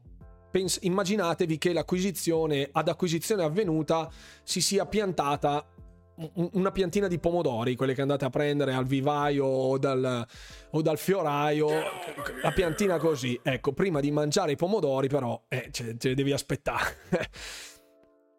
Giampio, grazie per l'abbonamento. Giampio87, molto gentile. In sconto sulle store ho preso le prime collection con i due Diablo, compresa l'espansione del Negromante, sì, la Prime Evil Collection mi sembra si chiami, molto bella. Tra l'altro, se giocate a Diablo 2 eh, Resurrected, la nuova season ha cambiato anche in maniera mh, drastica il modo di farming, rendendolo molto meno tedioso. E questo va dato atto a Blizzard dell'ottimo lavoro. Riprendo la chat perché mi avete scritto e moltissimi grazie mille, ovviamente ditemi tutto ciò che volete, io leggo tutto poi rispondo a tutti. Crash, Spyro, Medieval e Croc, i miei personaggi di infanzia in pratica, Emart, posso capirti. Ci sono novità sull'acquisizione? Sì. Li vediamo proprio all'ultima scheda che prontamente ho nascosto perché altrimenti qua Pasquale poi, ecco... altrimenti Pasquale poi me le spoilerà. Ecco, intanto lasciamo su questo, visto che parlavamo di mobile gaming, parlavamo di... Eh? Ne parliamo brevemente. c'è qualche info nuova, sì, Vegeta. Rare con Cappuccini, sì, Fix che parla appunto dell'approccio molto morbido di Rare a base di grigliate, eccetera, eccetera. La, l'ITIF è favorevole a... L'FTC intendi? No, no. L'ITIF, eh, per cosa sta l'ITIF? Mi, mi, risulta nuovo questo acronimo Tesla. È favorevole all'acquisizione caso vuole che la CMA si appoggia alle loro analisi e tempo addietro. Ah, ok, ok, ho presente. Adesso ho, ho collegato adesso. Ho collegato, ho collegato. Ok. Perfetto, ce ne vuole di pomodori, uscirà già pure la passata, sì. Alla fine penso che l'acquisizione andrà solo a vantaggio dell'utente finale, più giochi con 13 euro al mese, non, ca- non riesco a capire chi spera che non si farà. Io da piccolo avrei venduto l'anima per un servizio come il Game Pass. Sì, purtroppo noi che magari siamo di un'altra epoca ci ricordiamo quante decine di giochi orrendi abbiamo finito perché non ci si poteva permettere troppi giochi che costavano bellezza di soldi come oggi, anzi pure peggio di oggi in alcuni punti di vista, in alcuni casi, e quindi con un servizio come il Game Pass che, detto, che adesso eh, fornisce quantità luculliane di cibo videoludico proprio per eh, dare da mangiare a chiunque a seconda del proprio gusto personale, adesso ci si lamenta che ce n'è troppo e quindi diventa una buffata senza senso, ma in realtà anche solo con un minimo di senso critico si può scegliere di giocare le varie cose. Io provo tutto quello che da Game Pass, fra virgolette, per lavoro, ma alcuni titoli non li degnerei nemmeno di uno sguardo, lo faccio per completezza, per conoscenza personale. Ma ad esempio uno che ama, che ne so, gli strategici per dire, dici ok, ti fai il PC, giochi su PC Game Pass, ci sono diversi strategici interessanti, altrimenti devi andare a prenderne altri di contenuti. Grazie mille Marcollo per l'abbonamento, grazie mille per il sostegno. Mentre ad esempio per uno che ama i giochi di ruolo l'occidentale, tipo Fix per esempio, eh, ci sono tantissimi titoli all'interno del Game Pass, uno può giocarsi solo quelli. Poi esce il nuovo Forza Horizon, se a uno non gliene frega nulla di macchine non lo gioca, anche se è un IP di Microsoft, anche se è un first party, eccetera, eccetera. Il bello del Game Pass è sì il volume, ma è anche l'ampiezza della scelta, chiaro. Grazie Alessio per essere stato con noi, buon proseguimento a te. Ehm... Qui ok, c'è Age of Empire potrà essere giocato con mouse e tastiera? Sì, Giampio. Sì. Ultime notizie su Fable e Platinum Game? No, nessuna.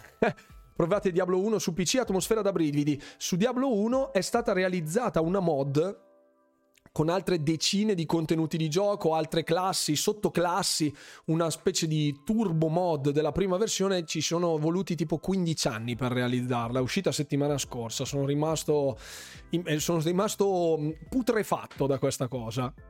Noi che siamo di un'altra epoca. Ebbene sì. Ebbene sì.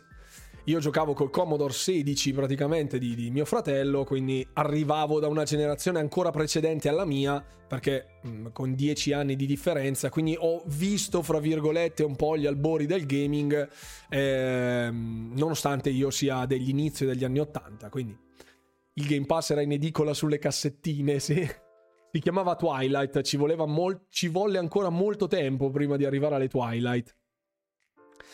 Ehm, appunto il Game Pass da luce a perle che non guarderemo di striscio. Questa è un'ottima analisi sia per quanto riguarda la diffusione dei titoli minori e quindi cercare di sostenere gli sviluppatori meritevoli coi numeri, come abbiamo visto con Chivalry 2 per esempio, che ha guadagnato mezzo milione di utenti dalla, dall'entrata nel Game Pass ma anche per un discorso banalmente di supporto a livello proprio aziendale. In moltissimi sviluppatori hanno difficoltà a produrre dei titoli. Già ci fu ID at Xbox, cioè c'è ancora adesso ID at Xbox, che aiuta gli sviluppatori indipendenti a creare loro, i loro progetti, a realizzare i loro progetti. Microsoft mette a disposizione eh, il, del know-how, fra virgolette, degli aiuti per sostenere proprio gli sviluppatori e gli dà la possibilità di pubblicare, funziona anche da publisher e quindi dà un aiuto sostanziale a tutti coloro che si vogliono cimentare nel mondo del gaming. Ricordo sui Diet Xbox sono usciti prodotti altissimi anche fra i più recenti, io ad esempio uno che ricordo particolarmente fu Tunic, che mi colpì moltissimo per il suo taglio un po' zeldiano e che vidi subito come un ottimo candidato su cosa può fare di at Xbox. Infatti lo sviluppatore era uno per Tunic. Quindi bene così. Bene così, assolutamente bene così. Riprendo, riprendo, riprendo cartucce con Super NES con 5 giochi in uno. Assolutamente sì, anche quelli. Notizie su Platino che Bayonetta 3 su Switch non gliela fa. Ci sono delle notizie su Platinum Games perché in diversi mi hanno parlato, mi hanno chiesto di fare un attimo di chiarezza sul discorso non di Bayonetta 3 ma di una polemica che sta imperversando sulla doppiatrice eccetera eccetera alcuni non ci hanno capito una mazza farò un brevissimo riassunto per farvi il quadro complessivo della situazione, visto che non è un titolo di Xbox, non riguarda l'ecosistema di Microsoft in generale, però visto che mi avete chiesto, rispondo. Ai tempi si andava in videoteca a comprare i giochi, che loro stessi masterizzavano, infatti. esatto, esatto, ricordo anch'io. Siamo nati in un altro millennio, sì, in effetti sì. Il gioco è figo, ma tecnicamente viene castrato dalla piattaforma. Qui stiamo parlando di. di. di. di. di. di. Caro Fix, che non ricordo di che cosa stessimo parlando in quel momento. Ah, di Bayonetta? Ah, ok, perfetto. Ok, ok, ok. Dopo ci sono, ci sono arrivato dopo. Ecco, un'altra cosa. Mm, in molti poi si sono in, in, molti si appoggiano, fra virgolette, ai siti di recensioni di cioè, proverbiale Metacritic, OpenCritic, eccetera, eccetera. Io eh, volevo portare una riflessione l'ultima volta, ecco, magari ve la faccio velocissima, adesso vedo se riesco a recuperarlo al volo, perché è una cosa che mi lasciò molto perplesso e effettivamente, ecco, guardo se riesco a ritrovare la pagina esatta. Uh, eccolo qui. ok, ecco, l'ho ritrovato. Una piccola parentesi, qui siamo sulle pagine di Video Games Chronicle, che è un sito abbastanza attendibile da un punto di vista di news, è affidabile, le fonti sono certe, sicure. Allora, per farvi, per farvi capire, ok? Di questi giochi, allora, Gotham Knights, uh, Plague Tale, Scorn e uh, Stardew Valley, ok? E, qui c'è il GoldenEye 007 HD, ok? Di questi, 1, 2, 3 e 4 li ho giocati. Stardew Valley, eh, scusate, Disney Dreamlight Valley, non Stardew Valley, scusate. Li ho giocati tutti, ok? Non concordo neanche con una di queste recensioni, perché secondo me Gotham Knights non è da 8, A Plague Tale non è da 4, Scorn non è da 4 e soprattutto Disney Dreamlight Valley non è da 8. Quindi io personalmente quando vedo i voti delle recensioni non mi metto mai a leggerle, mai, ma preferisco in generale giocare il gioco. Se devo valutare cioè, quando uno va a leggere la recensione, il titolo è già fuori. Quando il titolo è già fuori, c'è già il gameplay, ragazzi. C'è già il gameplay. Quindi l'unica cosa che non è percepibile tra un gameplay e una recensione è pada alla mano com'è la resa del movimento, l'input che si dà manualmente e cosa viene eh, realizzato poi a schermo, quindi comando, i comandi magari sono piuttosto impastati, eh, il combat system è legnoso eh, con ehm, la configurazione dei tasti così come è fatta, per esempio la responsività dal, dalla pressione rispetto a quando poi la, la, l'azione viene finalizzata a, in video. Quindi ci sono queste problematiche che è difficile carpire da un gameplay ma vi invito, vi invito spassionatamente a smetterla di affidarvi ai pareri di una sola persona.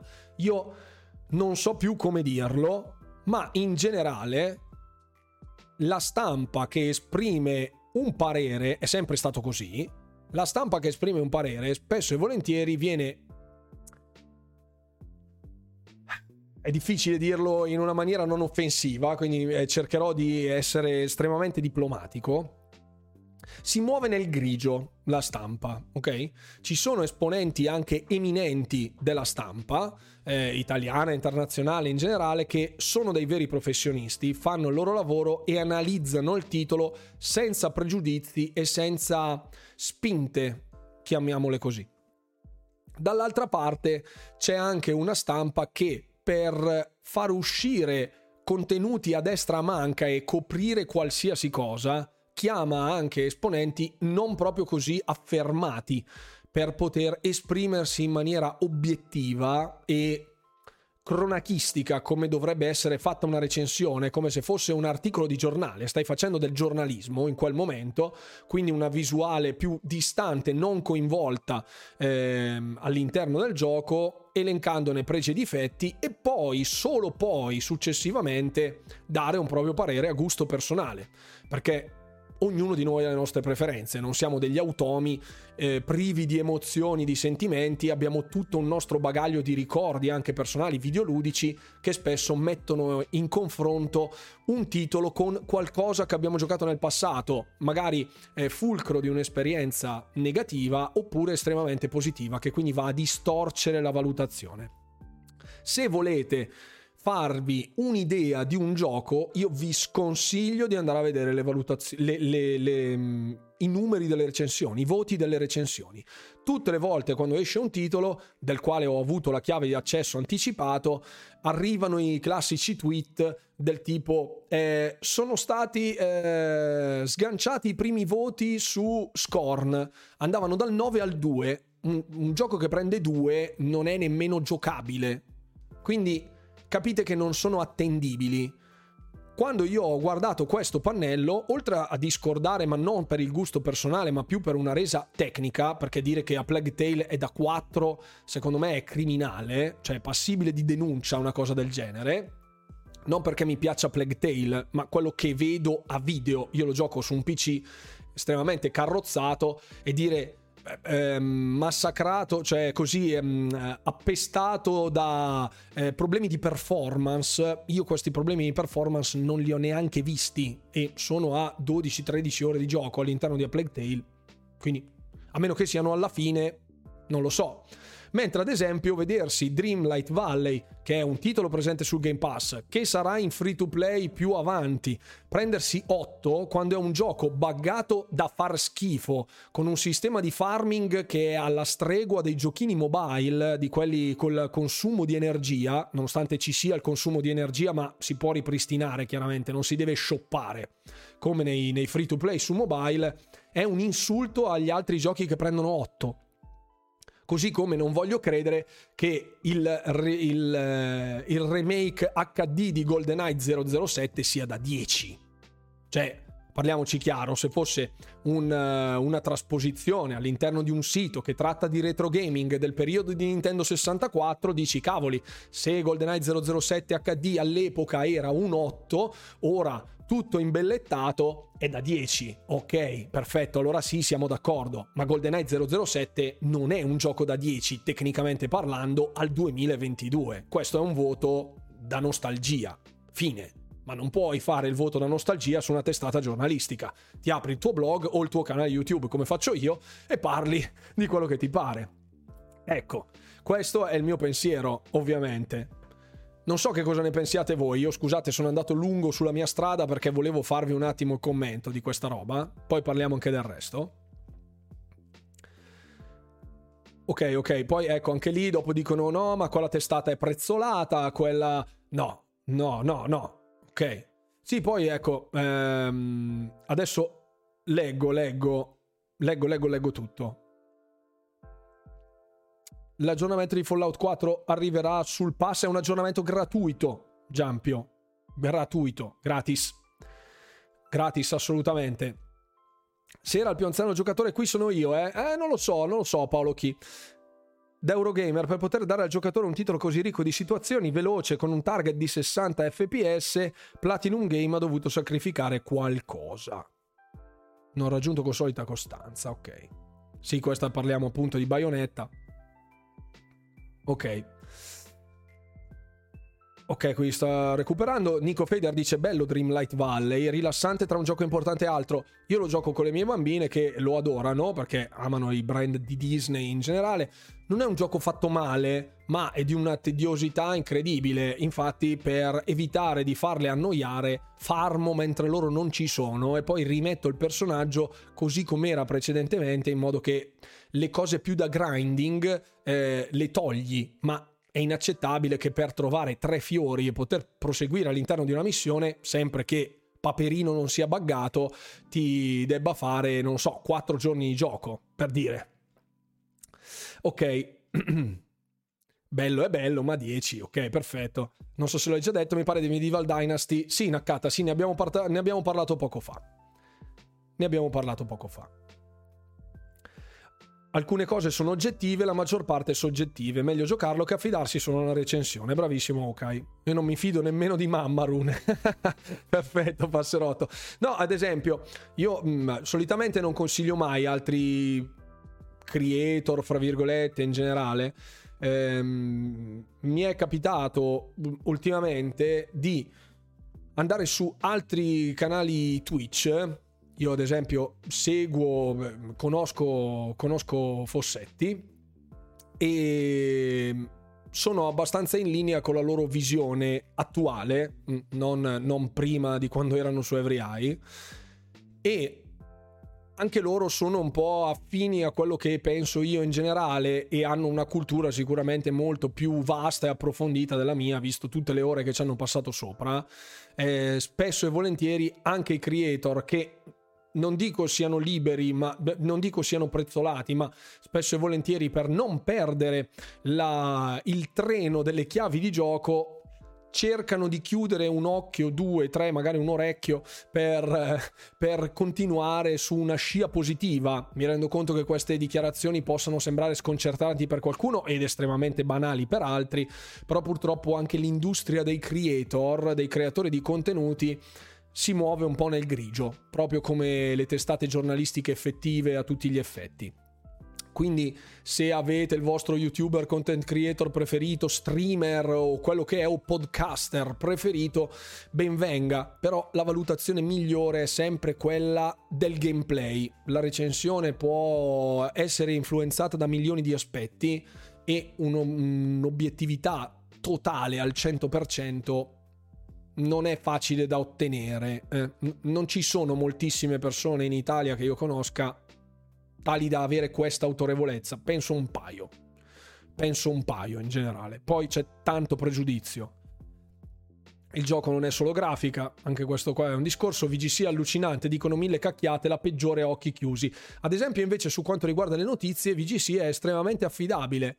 Eh, le fonti vengono riportate in maniera esatta, eh, con degli articoli anche integrali. E ho trovato degli articoli fatti meglio su, VD, su VGC piuttosto che su, ehm, su Business Insider, su GameIndustry.biz, cioè siti specializzati diamo adito, cioè diamo, diamo a Cesare ciò che è di Cesare guarda i commenti sulle recensioni, 20 commenti sul 2 su 5 di Plague Tale, 4 6 sui voti positivi. Esatto, sì. Il click, il click. Io mi fido, non mi fido più della stampa da generazioni, mi ricordo le vecchie riviste cartacee tipo Console Mania, mamma mia, mi ricordo che i voti erano distribuiti in grafica, sonoro, giocabilità, longevità, che in tempi sarò fatto, sarò fatto vecchio, no? Me le ricordo anch'io queste cose, anche lì qualche gusto personale c'era, però anche coloro che andavano a scrivere avevano una preparazione completamente diversa. Poi oggi il medium si è evoluto molto di più e quindi il background necessario per un recensore è decisamente più ampio, cioè serve molta più cultura e non tutti sono all'altezza. Io solitamente non chiedo nemmeno le chiavi di giochi che non conosco o di cui non conosco lo sviluppatore o che non sono giochi a me avvezzi, anche se sono dei titoli di punta, perché non voglio parlare di ciò che non conosco. Quindi questo è. Poi sono scelte. Conti che Sera Cap non mi fa rinnovare l'abbonamento col Prime. Ah, magari qua un, un, un, uno dei nostri mod ti può aiutare, magari. Grazie ovviamente comunque per il pensiero, per il supporto. Già che hanno dato il massimo dei voti per una remastered, vuol dire che non sono attendibili. Anche lì, boh, vai a saperla. Buona serata, Cloud. Eh, buonasera, grazie per essere qui con noi. Ok, un attimo. Plague Tale l'ho finito, rune, nessun bug, la lore tanta roba. È molto bello Plague Tale. Anche a me sta piacendo moltissimo. Non dirò nulla chiaramente perché è uscito da poco, non voglio fare spoiler, eccetera, eccetera, ma giocatevelo. Giocatevelo. Ok, concordo con... Uh, or, concordo, ormai non c'è una critica costruttiva, neanche imparzialità. Ok, sì, questo è chiaro. Per Run, giocando e platinando molte esclusive PlayStation, posso dire che alcune meritano davvero i voti che hanno, molte però sono troppo sopravvalutate. Questo è, lo, lo dicono tutti coloro che passano sul mio canale, che arrivano dal mondo di Sony in generale, dove dicono il commento solitamente che ricevo in maniera più diffusa, più numerosa, è il seguente. Ho comprato Sony per esclusiva X, Tut- di tutte le altre, grazie mille Conti che ci sei riuscito, grazie infinite del supporto. Ho comprato Sony per es- inserire esclusiva, di tutte le altre non me ne frega una mazza. Quindi sono console, cioè l'utenza generalista, ok? Non parlo degli hardcore, game, degli hardcore gamer, degli affezionati, degli smanettoni che provano qualsiasi cosa, ma un'utenza media compra le esclusive Sony, ne compra una di esclusiva Sony. Stop. Quindi c'è tanta roba eh, fra, sparpagliata fra varie IP, alcune che mi interessano di più, altre di meno, per esempio Negan sa ad esempio che io non sono assolutamente avvezzo al mondo di The Last of Us, però ad esempio God of War è molto più avvezzo al mio tipo di gameplay ideale. Quindi se dovessi pistola alla tempia prenderei God of War, sicuro, ma di non lo so, Gran Turismo non me ne fregherebbe nulla, di Ratchet Clank meno che meno, di The Last of Us assolutamente meno che meno, ma proprio a pelle. Ma è normale che sia così, anche noi su Xbox è uguale. Ok, concordo con Bravo Fossa, ottima persona. Ce ne fossero di di content creator così gentili ed educati. Ecco, anche con Davide, ad esempio, Falconero, non ci sentiamo da un po', ma all'epoca mi fece uno shout out a Natale dell'anno scorso ed è assolutamente una persona squisita da questo punto di vista. Quindi, io non... Eh, ecco, chiaramente sono esperienze personali, eh? assolutamente le recensioni purtroppo eh, più spesso, sempre più spesso vengono sporcate dalla soggettività del singolo individuo e anche da altri fattori che non sto qui ad elencare. Bravo, bravo Tony. Mi sono fatto la mia piccola cerchia di creatori di contenuti, quelli che reputo più oggettivi e con quelli vado avanti. Infatti spesso giocando trovo i giusti riscontri. Ovviamente il CAP fa parte di questa cerchia ristrettissima. Grazie mille Tony del supporto. Grazie, grazie infinite. A volte il cellulare non lo permette, l'abbonamento Prime lo rinnovo sempre al browser. Grazie Diego, non ti avevo visto entrare, non ti ho salutato, penso. Ciao Diego, grazie per essere qui. Se c'è qualche gioco che mi interessa, solitamente vedo qualche recensione di creator che reputo con gusti affini ai miei, poi passo ai gameplay e mi faccio un'idea. Alla fine, chiaramente, se possibile, provo il titolo. Beh, ovvio. Ok, poi... Mm, scorro, scorro, scorro. Ah, ecco, io ti ho conosciuto attraverso Falconero. Grazie mille, Brifiero. Benvenuto a bordo. Allora, grazie per la fiducia. Guardatevi dei gameplay, vi spoilerate qualcosina, non buttate soldi. Ma anche, anche il discorso del guardare il gameplay, in realtà, che è uno spoiler.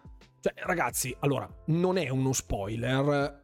Vedere un gioco come gira nel, nei primi 30 minuti, a meno che sia un'esperienza di gioco di due ore e mezza, allora dici, cavoli, un quinto del il 20% del gioco me lo sono bruciato.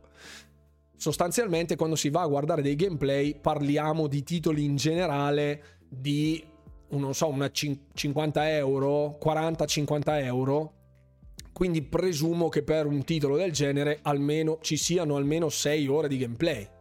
6-7 ore di gameplay penso siano necessarie per un titolo mid barra full price guardarsi 20 minuti di gameplay, taglia la cutscene iniziale, perché sicuramente ci saranno un 10 minuti di cutscene o ehm, non so, non vuoi vederti tutta l'introduzione, lungo, eccetera, eccetera. Io penso che in 10 minuti lo vedi se un gioco fa per te oppure no. Quindi no, non c'è bisogno di stare lì 6 giorni a guardare tutto il walkthrough 100% per completezza. No, secondo me no.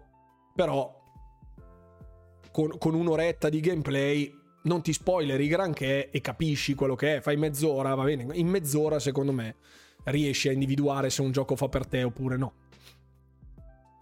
Sì, infatti, un'oretta di gameplay, come dice Passerotto, magari su 289 ore. Guardare un gameplay di Persona 5 di un'ora e mezza non ti spoilerà niente. Quindi, un mio amico è passato da Xbox a Serie I, da poco a Xbox Serie X. Ho letto male ma non posso spendere 800 euro per giocarmi un paio di esclusivi che mi interessano in una generazione. Questo è quello che mi ha detto. Poi ognuno con i propri soldi fa come vuole. Eh, sì, il costo dei, delle console in generale è sicuramente alto. Io credo che con l'accessibilità che Microsoft sta alla quale Microsoft sta puntando, cioè il cloud ovunque, smartphone, PC, console, televisori, vecchie console che fungono da eh, supporti per il cloud gaming come l'Xbox One e compagnia cantante, secondo me la chiave sta lì. Uno si va a comprare la vecchia Xbox One FAT, anche se non ha un PC, ma ha la DSL a casa. Non hai un televisore 4K, per dire, hai un televisore in HD eh, ready, ok? Neanche in Full HD, da 720p. Ci compri una, un Xbox One che ti costerà 100 euro usata, ti fai l'abbonamento al Game Pass e sei a posto. Mm, c'è l'All Access per portarti a casa Serie S con eh, 3 anni di Game Pass.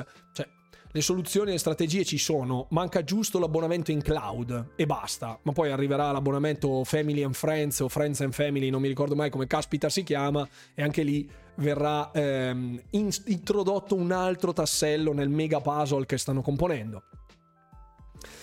Rune, leggi un altro di questione Nier sopra, vorrei un tuo parere, non sulla persona ma sul fatto in sé. Non voglio faccia polemica, solo un'opinione.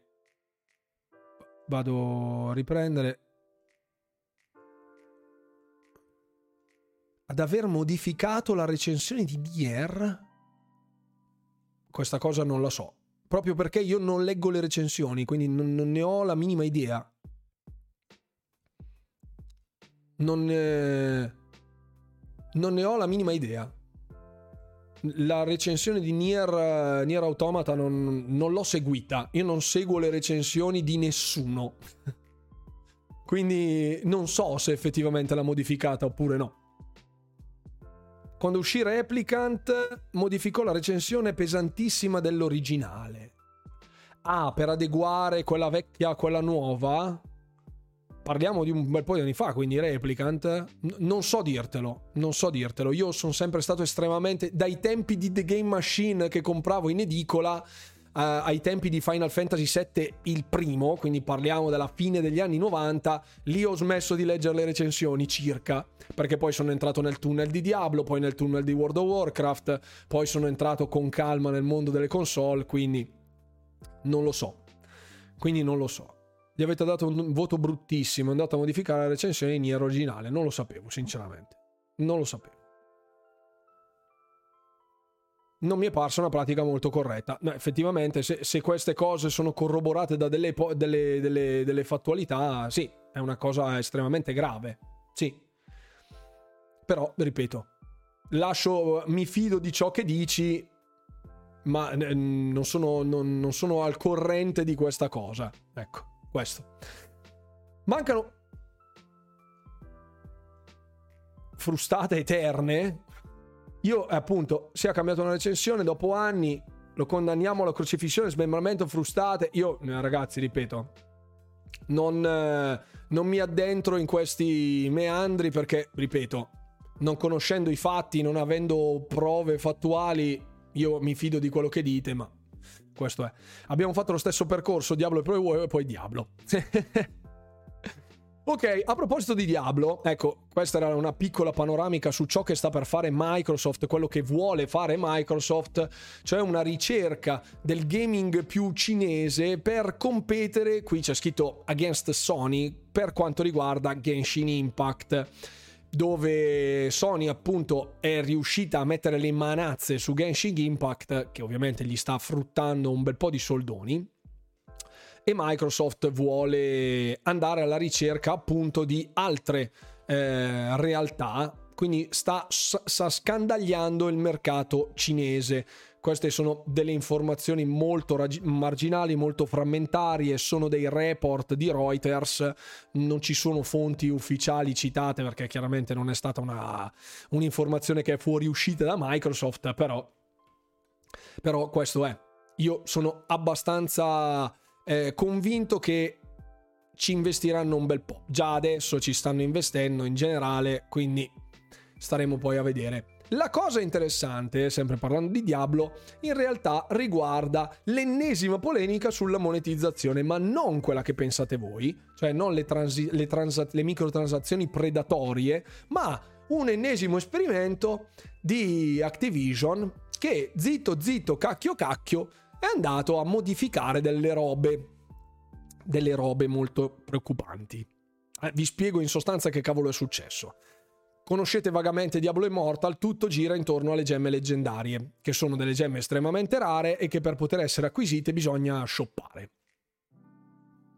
Una volta che si è shoppato un numero sufficiente per poter ottenere determinate tipi di gemme che rendono estremamente potenti dei personaggi con delle build dedicate, bisogna potenziarle. Per potenziarle bisogna farmare come degli ossessi e buttarci dentro altri quantitativi imbarazzanti di denaro. E ok, cosa è successo?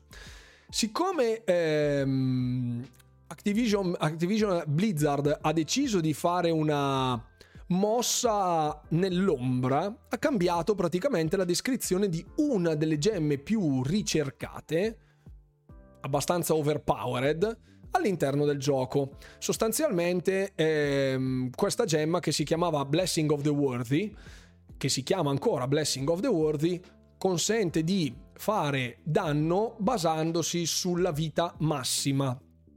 E ci sono alcune classi, come ad esempio il barbaro, che funzionano anche con un HP, hanno un'abilità che previene la loro morte.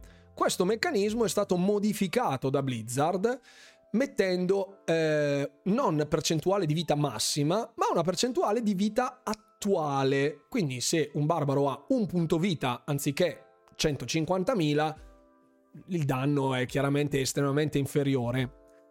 Avendo cambiato questa cosa, tutti coloro che erano andati a shoppare per cercare questa gemma e farne una build adeguata intorno a questa gemma che è particolarmente ricercata, sostanzialmente se la sono presi in saccoccia perché eh, sono stati così gabbati con una modifica proprio da parte di Blizzard. Cosa che avviene spesso e volentieri all'interno dei giochi in generale, le modifiche dei vari pezzi di equipaggiamento, il funzionamento di questi pezzi di equipaggiamento è normale in un certo senso, sia negli hack and slash, negli MMORPG, eccetera, eccetera. È una pratica comune. Il problema è che l'hanno fatto su qualcosa che è solo shoppabile. E quindi adesso ci sono tonnellate di persone che vanno a chiedere un rimborso, perché non è sicuramente colpa loro di questa modifica, hanno investito fior di soldi e adesso si trovano in mano un pugno di mosche, sostanzialmente. E quindi eh, è partita ovviamente tutta la sequela di ingiurie, maledizione e anatemi. Ecco, lo vedete che c'era scritto qui. Eh, hai, hai, una chance del 20% di scatenare un, un'esplosione che fa il 12% del, del tuo massimo quantitativo di vita e poi in realtà è stato fissato al ribasso, no, non fissato di fix comunque. Genshin Impact che ricordiamo su Android non supporta i controller su iOS sì, l'esclusività sull'uso dei controller. ok, perfetto. Ok, eh, seguivo canali di videoludici per essere informato, capivo che lì c'era una disinformazione incredibile. Grazie a Dio trovate canali piccoli come il tuo, ma onesti in campo informativo. Eh, addirittura. Ha il 98% di possibilità di scatenare il putiferio in rete fatto. Questo ma no è 100% questa cosa. No no 98% è troppo poco. A fare il paio con sta roba ce n'è un po' eh, di roba su Activision Blizzard andiamo rapidi eh, è, stato, è stata rilasciata una nuova patch content patch per Overwatch 2 con una nuova modalità in PvE per alcune missioni e sono state rilasciate anche delle skin per celebrare appunto il periodo di Halloween. Problema, vi ricordate quando avevamo detto, eh però hanno fatto un sondaggio dove ci sono delle skin che arriverebbero a costare fino a 25 dollari, che è una cifra allucinante, cioè ti prendi un titolo AA con comodo con 25, con 25 dollari.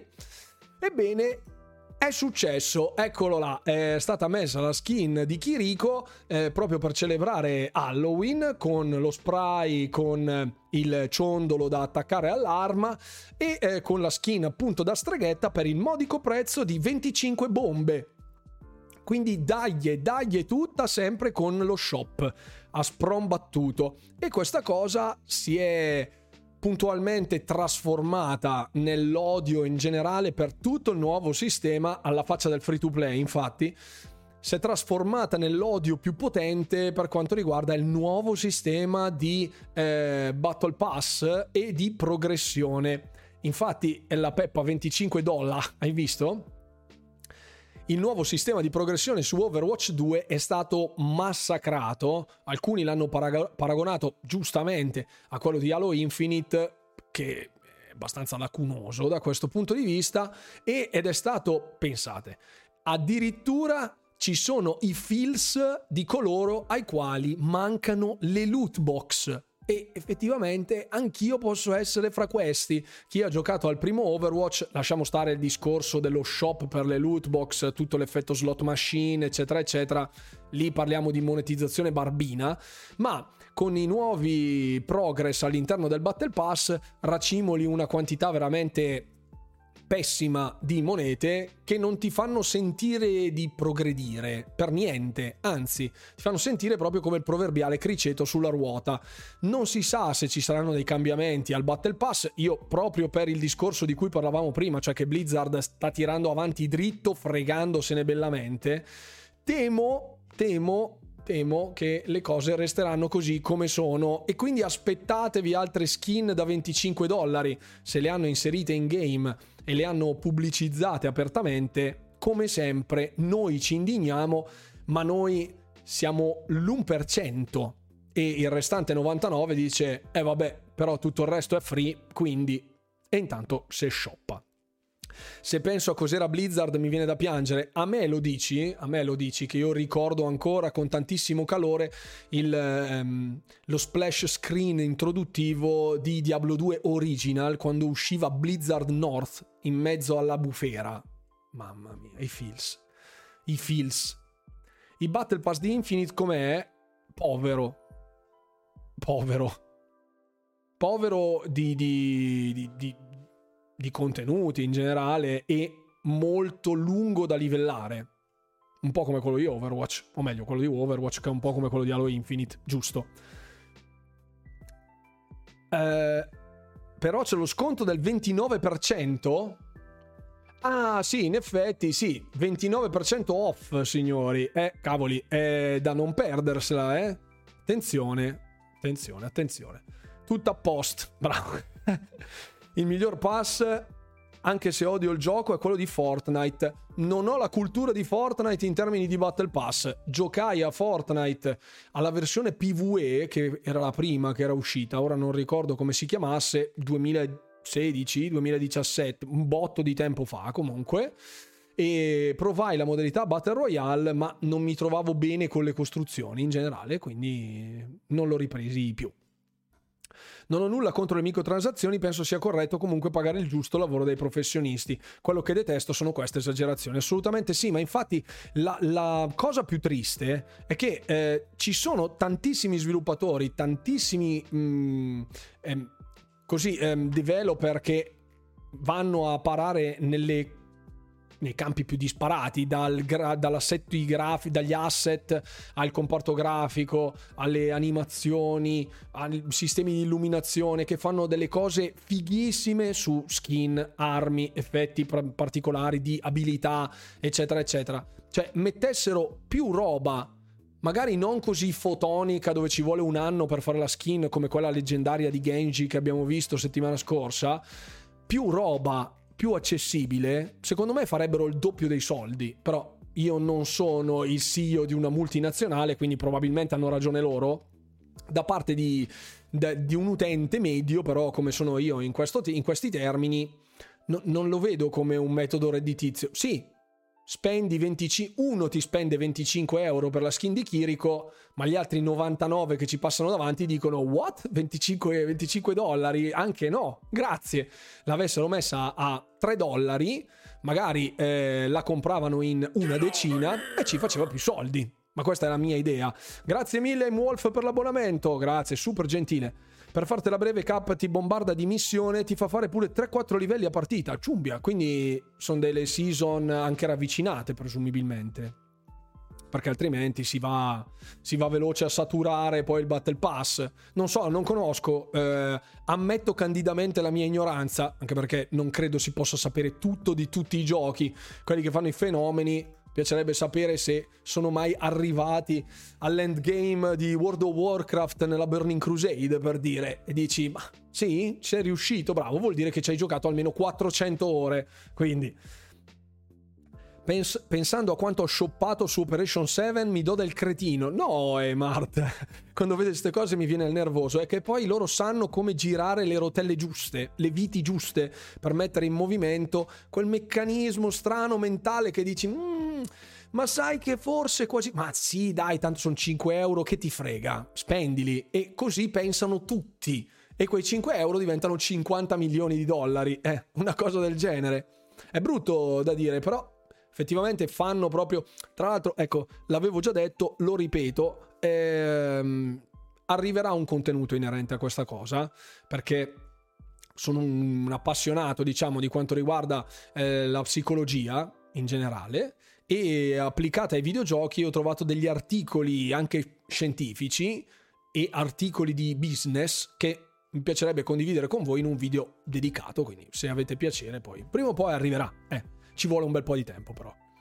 Endgame di WoW presente. Scusate, parlo da giocatore, dice Apple 10, che non sa nemmeno cosa significa co-op o giochi online. Nessun problema. Nessun problema. Ma se c'è qualcuno che vuole pagare 25 euro una skin, non capisco le indignazioni. È così brutto giocare con un personaggio privo di personalizzazione? Chiedo da ignorante in materia. Allora, ehm, il problema è il metodo che viene utilizzato per estorcerti denaro. È chiaro che nessuno ti mette la pistola alla tempia, ok?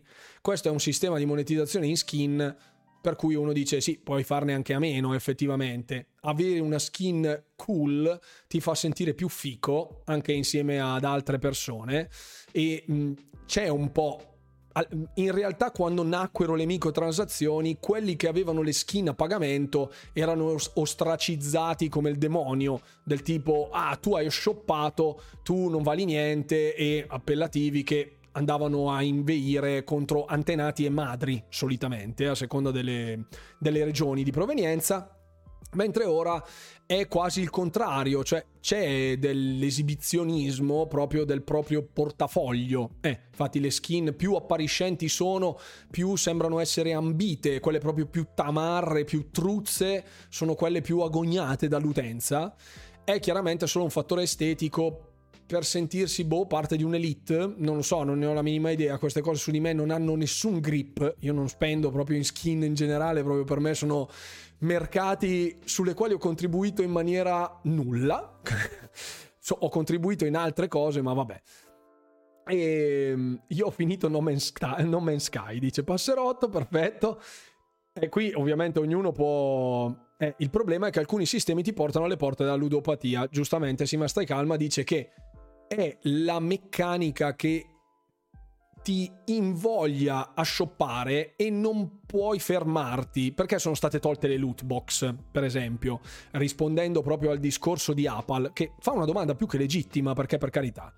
Eh, le microtransazioni sono lì eh, se uno vuole giocarsi un gioco free to play e non progredire o progredire pianissimo in un battle pass allo Infinite piuttosto che Overwatch 2 più ce ne sono moltissimi altri ne ha completamente il diritto. Uno può giocare gratuitamente, se non c'è nulla dietro un paywall, puoi giocare a quel cavolo che ti pare, spendendo zero. Magari ci impiegherai 10 volte il tempo che ci hanno impiegato gli altri. Vabbè, se sei disposto, chiaramente non spendi in soldi, ma spendi il tuo tempo.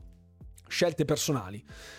Avere però un sistema che va a girare delle viti pericolose, sappiamo benissimo che la dipendenza dal gioco, la, la ludopatia in generale, è una piaga che affligge tantissimi giovani e anche giovanissimi, ehm, è sbagliato da un punto di vista etico. Quindi dovrebbero essere messi dei controlli, dovrebbero essere fatti i famosi check dell'età, cioè che prima di poter spendere della valuta reale su un determinato dispositivo si devono fare i vari controlli, l'autenticazione e così via dicendo. Queste cose però sono bypassabili perché se il ragazzino prende il cellulare di papà per giocare a Call of Duty, a Fortnite eh, su mobile e shoppa con la carta di credito che è registrata all'interno del telefono di suo padre, il problema non è l'azienda che mette tutti i controlli del mondo, ma il padre che è un pirla e lascia in mano il telefono con la carta di credito collegata al figlio. E questo lo dico da padre, quindi ho, ho ho esperienza in materia, non che le mie figlie shoppino al telefono perché sanno benissimo che non si toccano. Comunque, etica diverso fare soldi, esatto. Eh, si muovono nell'ombra queste aziende cercando una via sottile su come avere più profitti possibili, cercando di accontentare più nazioni possibili. Infatti, perché sono state tolte le loot box da Overwatch? Perché alcuni stati non le approvavano, Belgio, Paesi Bassi, ma anche in altri stati e nel Regno Unito, per esempio, c'è stata moltissima polemica in merito, quindi hanno dovuto inventarsi qualcos'altro. Se tu fai il Battle Pass gratuito, togli le loot box e dai delle la possibilità di comprare direttamente l'oggetto che vuoi con della valuta che ottieni in game ma che ottieni 10 volte più velocemente comprando, sostanzialmente vai a fare una loot box a colpo sicuro. Shoppi quello che vuoi. Il problema è che anche lì ci sono moltissimi metodi per invogliare a continuare a far shoppare la gente. Esempio che porto proprio per spiegare ad Apple ehm, come, come, funzionano queste cose, spesso vengono messi dei bundle di denaro in game, di, di denaro mm, di valuta in game acquistato con soldi veri. Esempio, per la skin di Kiriko ci vogliono, ecco, 2600 monete d'oro, mon- eh, Overwatch Coins si chiamano. Ci sarà il bundle da 3000. Per, faccio, un, faccio un, un esempio, ok? Cioè tu puoi arrivare a questi 2600 Overwatch Coins comprando un pacchetto da 2000, mettiamo che costi 20 euro, un pacchetto da eh, 500 che ti costa 7 euro, non 5, 7, perché meno ne compri più costa, hm? e un pacchetto da 100 che ti costa 3 euro. E tu hai speso 20, 27, 30 euro per arrivare a 2600 Overwatch Coins. Ok? E hai speso quei soldi lì magari ti mettono un bundle da 3000 monete che tu puoi acquistare e comprare comodamente la skin di Kiriko e ti costa 26 euro. Quindi meno. Tu compri quello da 3000, spendi 26 euro, ma i 400 Overwatch Coins che ti restano in saccoccia dall'acquisto della skin di Kiriko ti restano lì e tu dici vabbè chi se ne frega. Però psicologicamente questa cosa innesca un ragionamento strano del tipo, ma mm, sicuramente in moltissimi lo fate, lo faccio anch'io, però poi non cedo, quindi è un discorso di volontà fondamentalmente, tutto lì. Quei 400 che mi sono avanzati, guardo come posso spenderli all'interno del game, perché li lasci lì, non ne guadagnerai altri, o comunque si guadagnano molto lentamente, quindi trovi qualcos'altro di carino da comprare. E magicamente c'è, non lo so, una skin di un'arma che costa 500, non 400, 500. Quindi devi comprarne delle altre. Cosa fai? Farmi o gli dai un'altra shoppatina e quindi entri nel tunnel. Questo è uno dei meccanismi che utilizzano per eh, coinvolgere la gente, catturarla più che coinvolgerla e renderla fondamentalmente ehm, meno sensibile a come le microtransazioni sono ciliegie, una tira l'altra, cercano di anestetizzare l'utente. Dopo a mente lucida tutti siamo dei campioni, però immaginatevi anche che alcuni soggetti hanno delle fragilità a livello psicologico e che quindi sono più facili da influenzare e delle meccaniche estremamente predatorie possono veramente creare dei disastri a livello economico, ma soprattutto a livello mentale e psicologico. Quindi sono cose molto delicate sulle quali moltissimi ci lavorano, sia da un punto di vista non etico, sia da un punto di vista etico. Quindi è un po' una battaglia fra il bene e il male quella delle microtransazioni, io la vedo sempre così.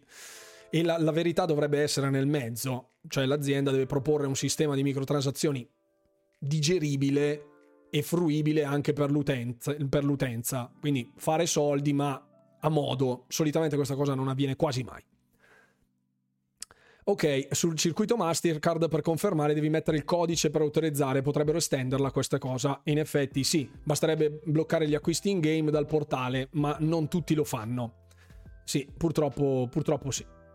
Purtroppo le big whales sono sistemi collaudati per condizionarti, non funzionano con tutti, ma loro basta il 20% che ci casca. Sì. ci sono studi su come fottere i giocatori, sono serio, lo so, lo so, Vegeta. Su, su, Paladins, se loghi ogni giorno, ti dà la valuta premium per comprare il pass gratis. Infatti, uno dei sistemi di microtransazioni che appoggio appieno è quello di iRed Studios, che è proprio il creatore di Paladins, Smite e, e, altri, e altri, altri titoli. Un documentario su Netflix che ne parla, sì, eh, sì, sì, sì, esatto. Per mondo, un mondo inesplorato e a questo punto, per fortuna, ma come diceva Sun Tzu nell'arte della guerra, il primo, il primo passo per sconfiggere un nemico è conoscerlo. Quindi è proprio l'ignoranza di queste cose che ci rende prede facili. L- l- evitare di cascare in, questi, in, queste problematiche va combattuto con la sensibilizzazione e con la cultura, con, in- con la diffusione delle informazioni. Più ci si addentra all'interno di questi mondi, estremamente complessi, stratificati, eccetera, più aumentano le possibilità di cadere in qualche tranello. Quindi è, è, importante, è importante essere consapevoli di queste cose. Ecco qui esattamente ci sono i, giocatori di Overwatch 2 che sono estremamente arrabbiati. Ecco come potete vedere c'è un pacchetto eh, dove mostrava le microtransazioni del, della, dell'evento di Overwatch 1 dello scorso Halloween con un pacchetto gratuito dove veniva, c'erano le loot box, il titolo era a pagamento ma ti regalavano tre skin più delle monete in game, mentre oggi che è un free to play per comprarti le due skin a tema Halloween ci vogliono 40 bombe. Questo è. Quindi le, le, le lamentele ci sono, eh. Ok, Ultime due informazioni, poi vi lascio, sono già le 11.20, grazie a tutti coloro che sono rimasti qui fino a quest'ora. Um, proprio in termini psicologici, arriva, parliamo brevemente di Activision Blizzard prima della chiusura. La prima informazione non riguarda l'acquisizione, ma riguarda le cause legali che sono state rivolte, appunto intentate nei confronti di Activision Blizzard da parte dello Stato della California per delle discriminazioni di genere che vengono perpetrate da anni con uno, una sequela di testimonianze proprio all'interno di Activision Blizzard. Activision Blizzard ha cercato di far archiviare questi, queste, queste questa causa e non c'è riuscita, quindi dovrà ehm, la, la, la, causa legale proseguirà e eh, speriamo, cioè il mio auspicio è che questa gente che si è macchiata di nefandezze incredibili se ne vada in galera sostanzialmente, paghi per i crimini che hanno commesso, anche se sono di omertà e di così un silenzio assenso tacito riguardo a determinate schifezze che sono state compiute, specie di persone al vertice e anche chiaramente coloro che l'hanno perpetrate all'atto pratico.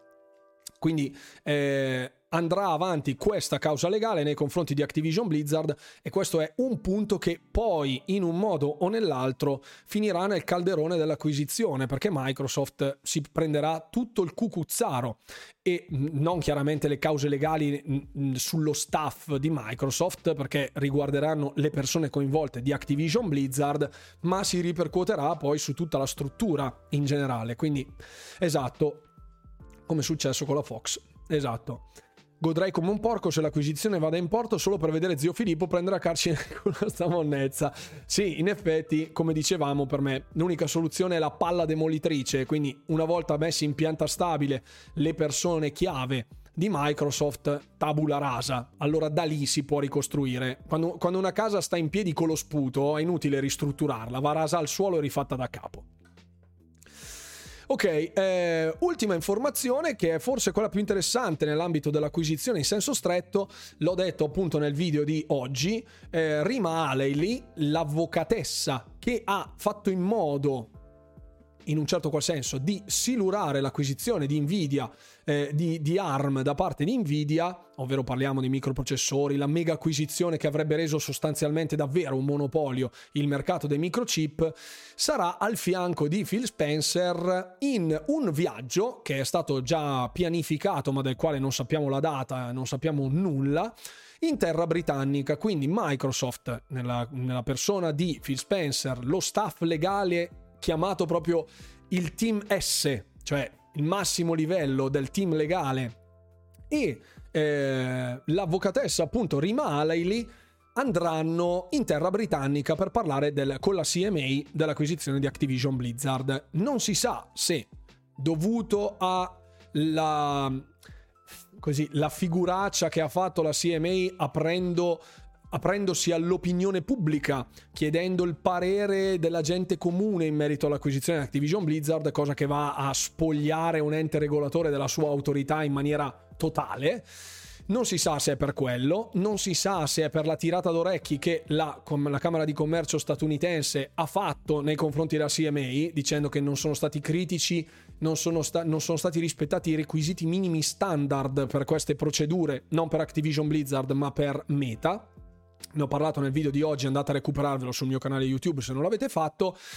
E, eh, però c'è fermento, c'è fermento e il fatto che la CMA ben prima della, della scadenza che sappiamo essere ai primi di marzo del 2023, la scadenza entro la quale possono rispondere alla, all'acquisizione, devono rispondere in merito all'acquisizione di Activision Blizzard e il fatto che li abbiano convocati a ottobre significa che qualcosa in pentola sta già cuocendo. Staremo a vedere ovviamente per tutti gli aggiornamenti, non perdetevi come sempre tutti i contenuti. La CMA ha già detto, ha già letto tutte le mail arrivate. non credo, non, non, credo Itagaio, no, non credo, non credo che ce l'abbiamo fatta. Forza Filippo, ovviamente.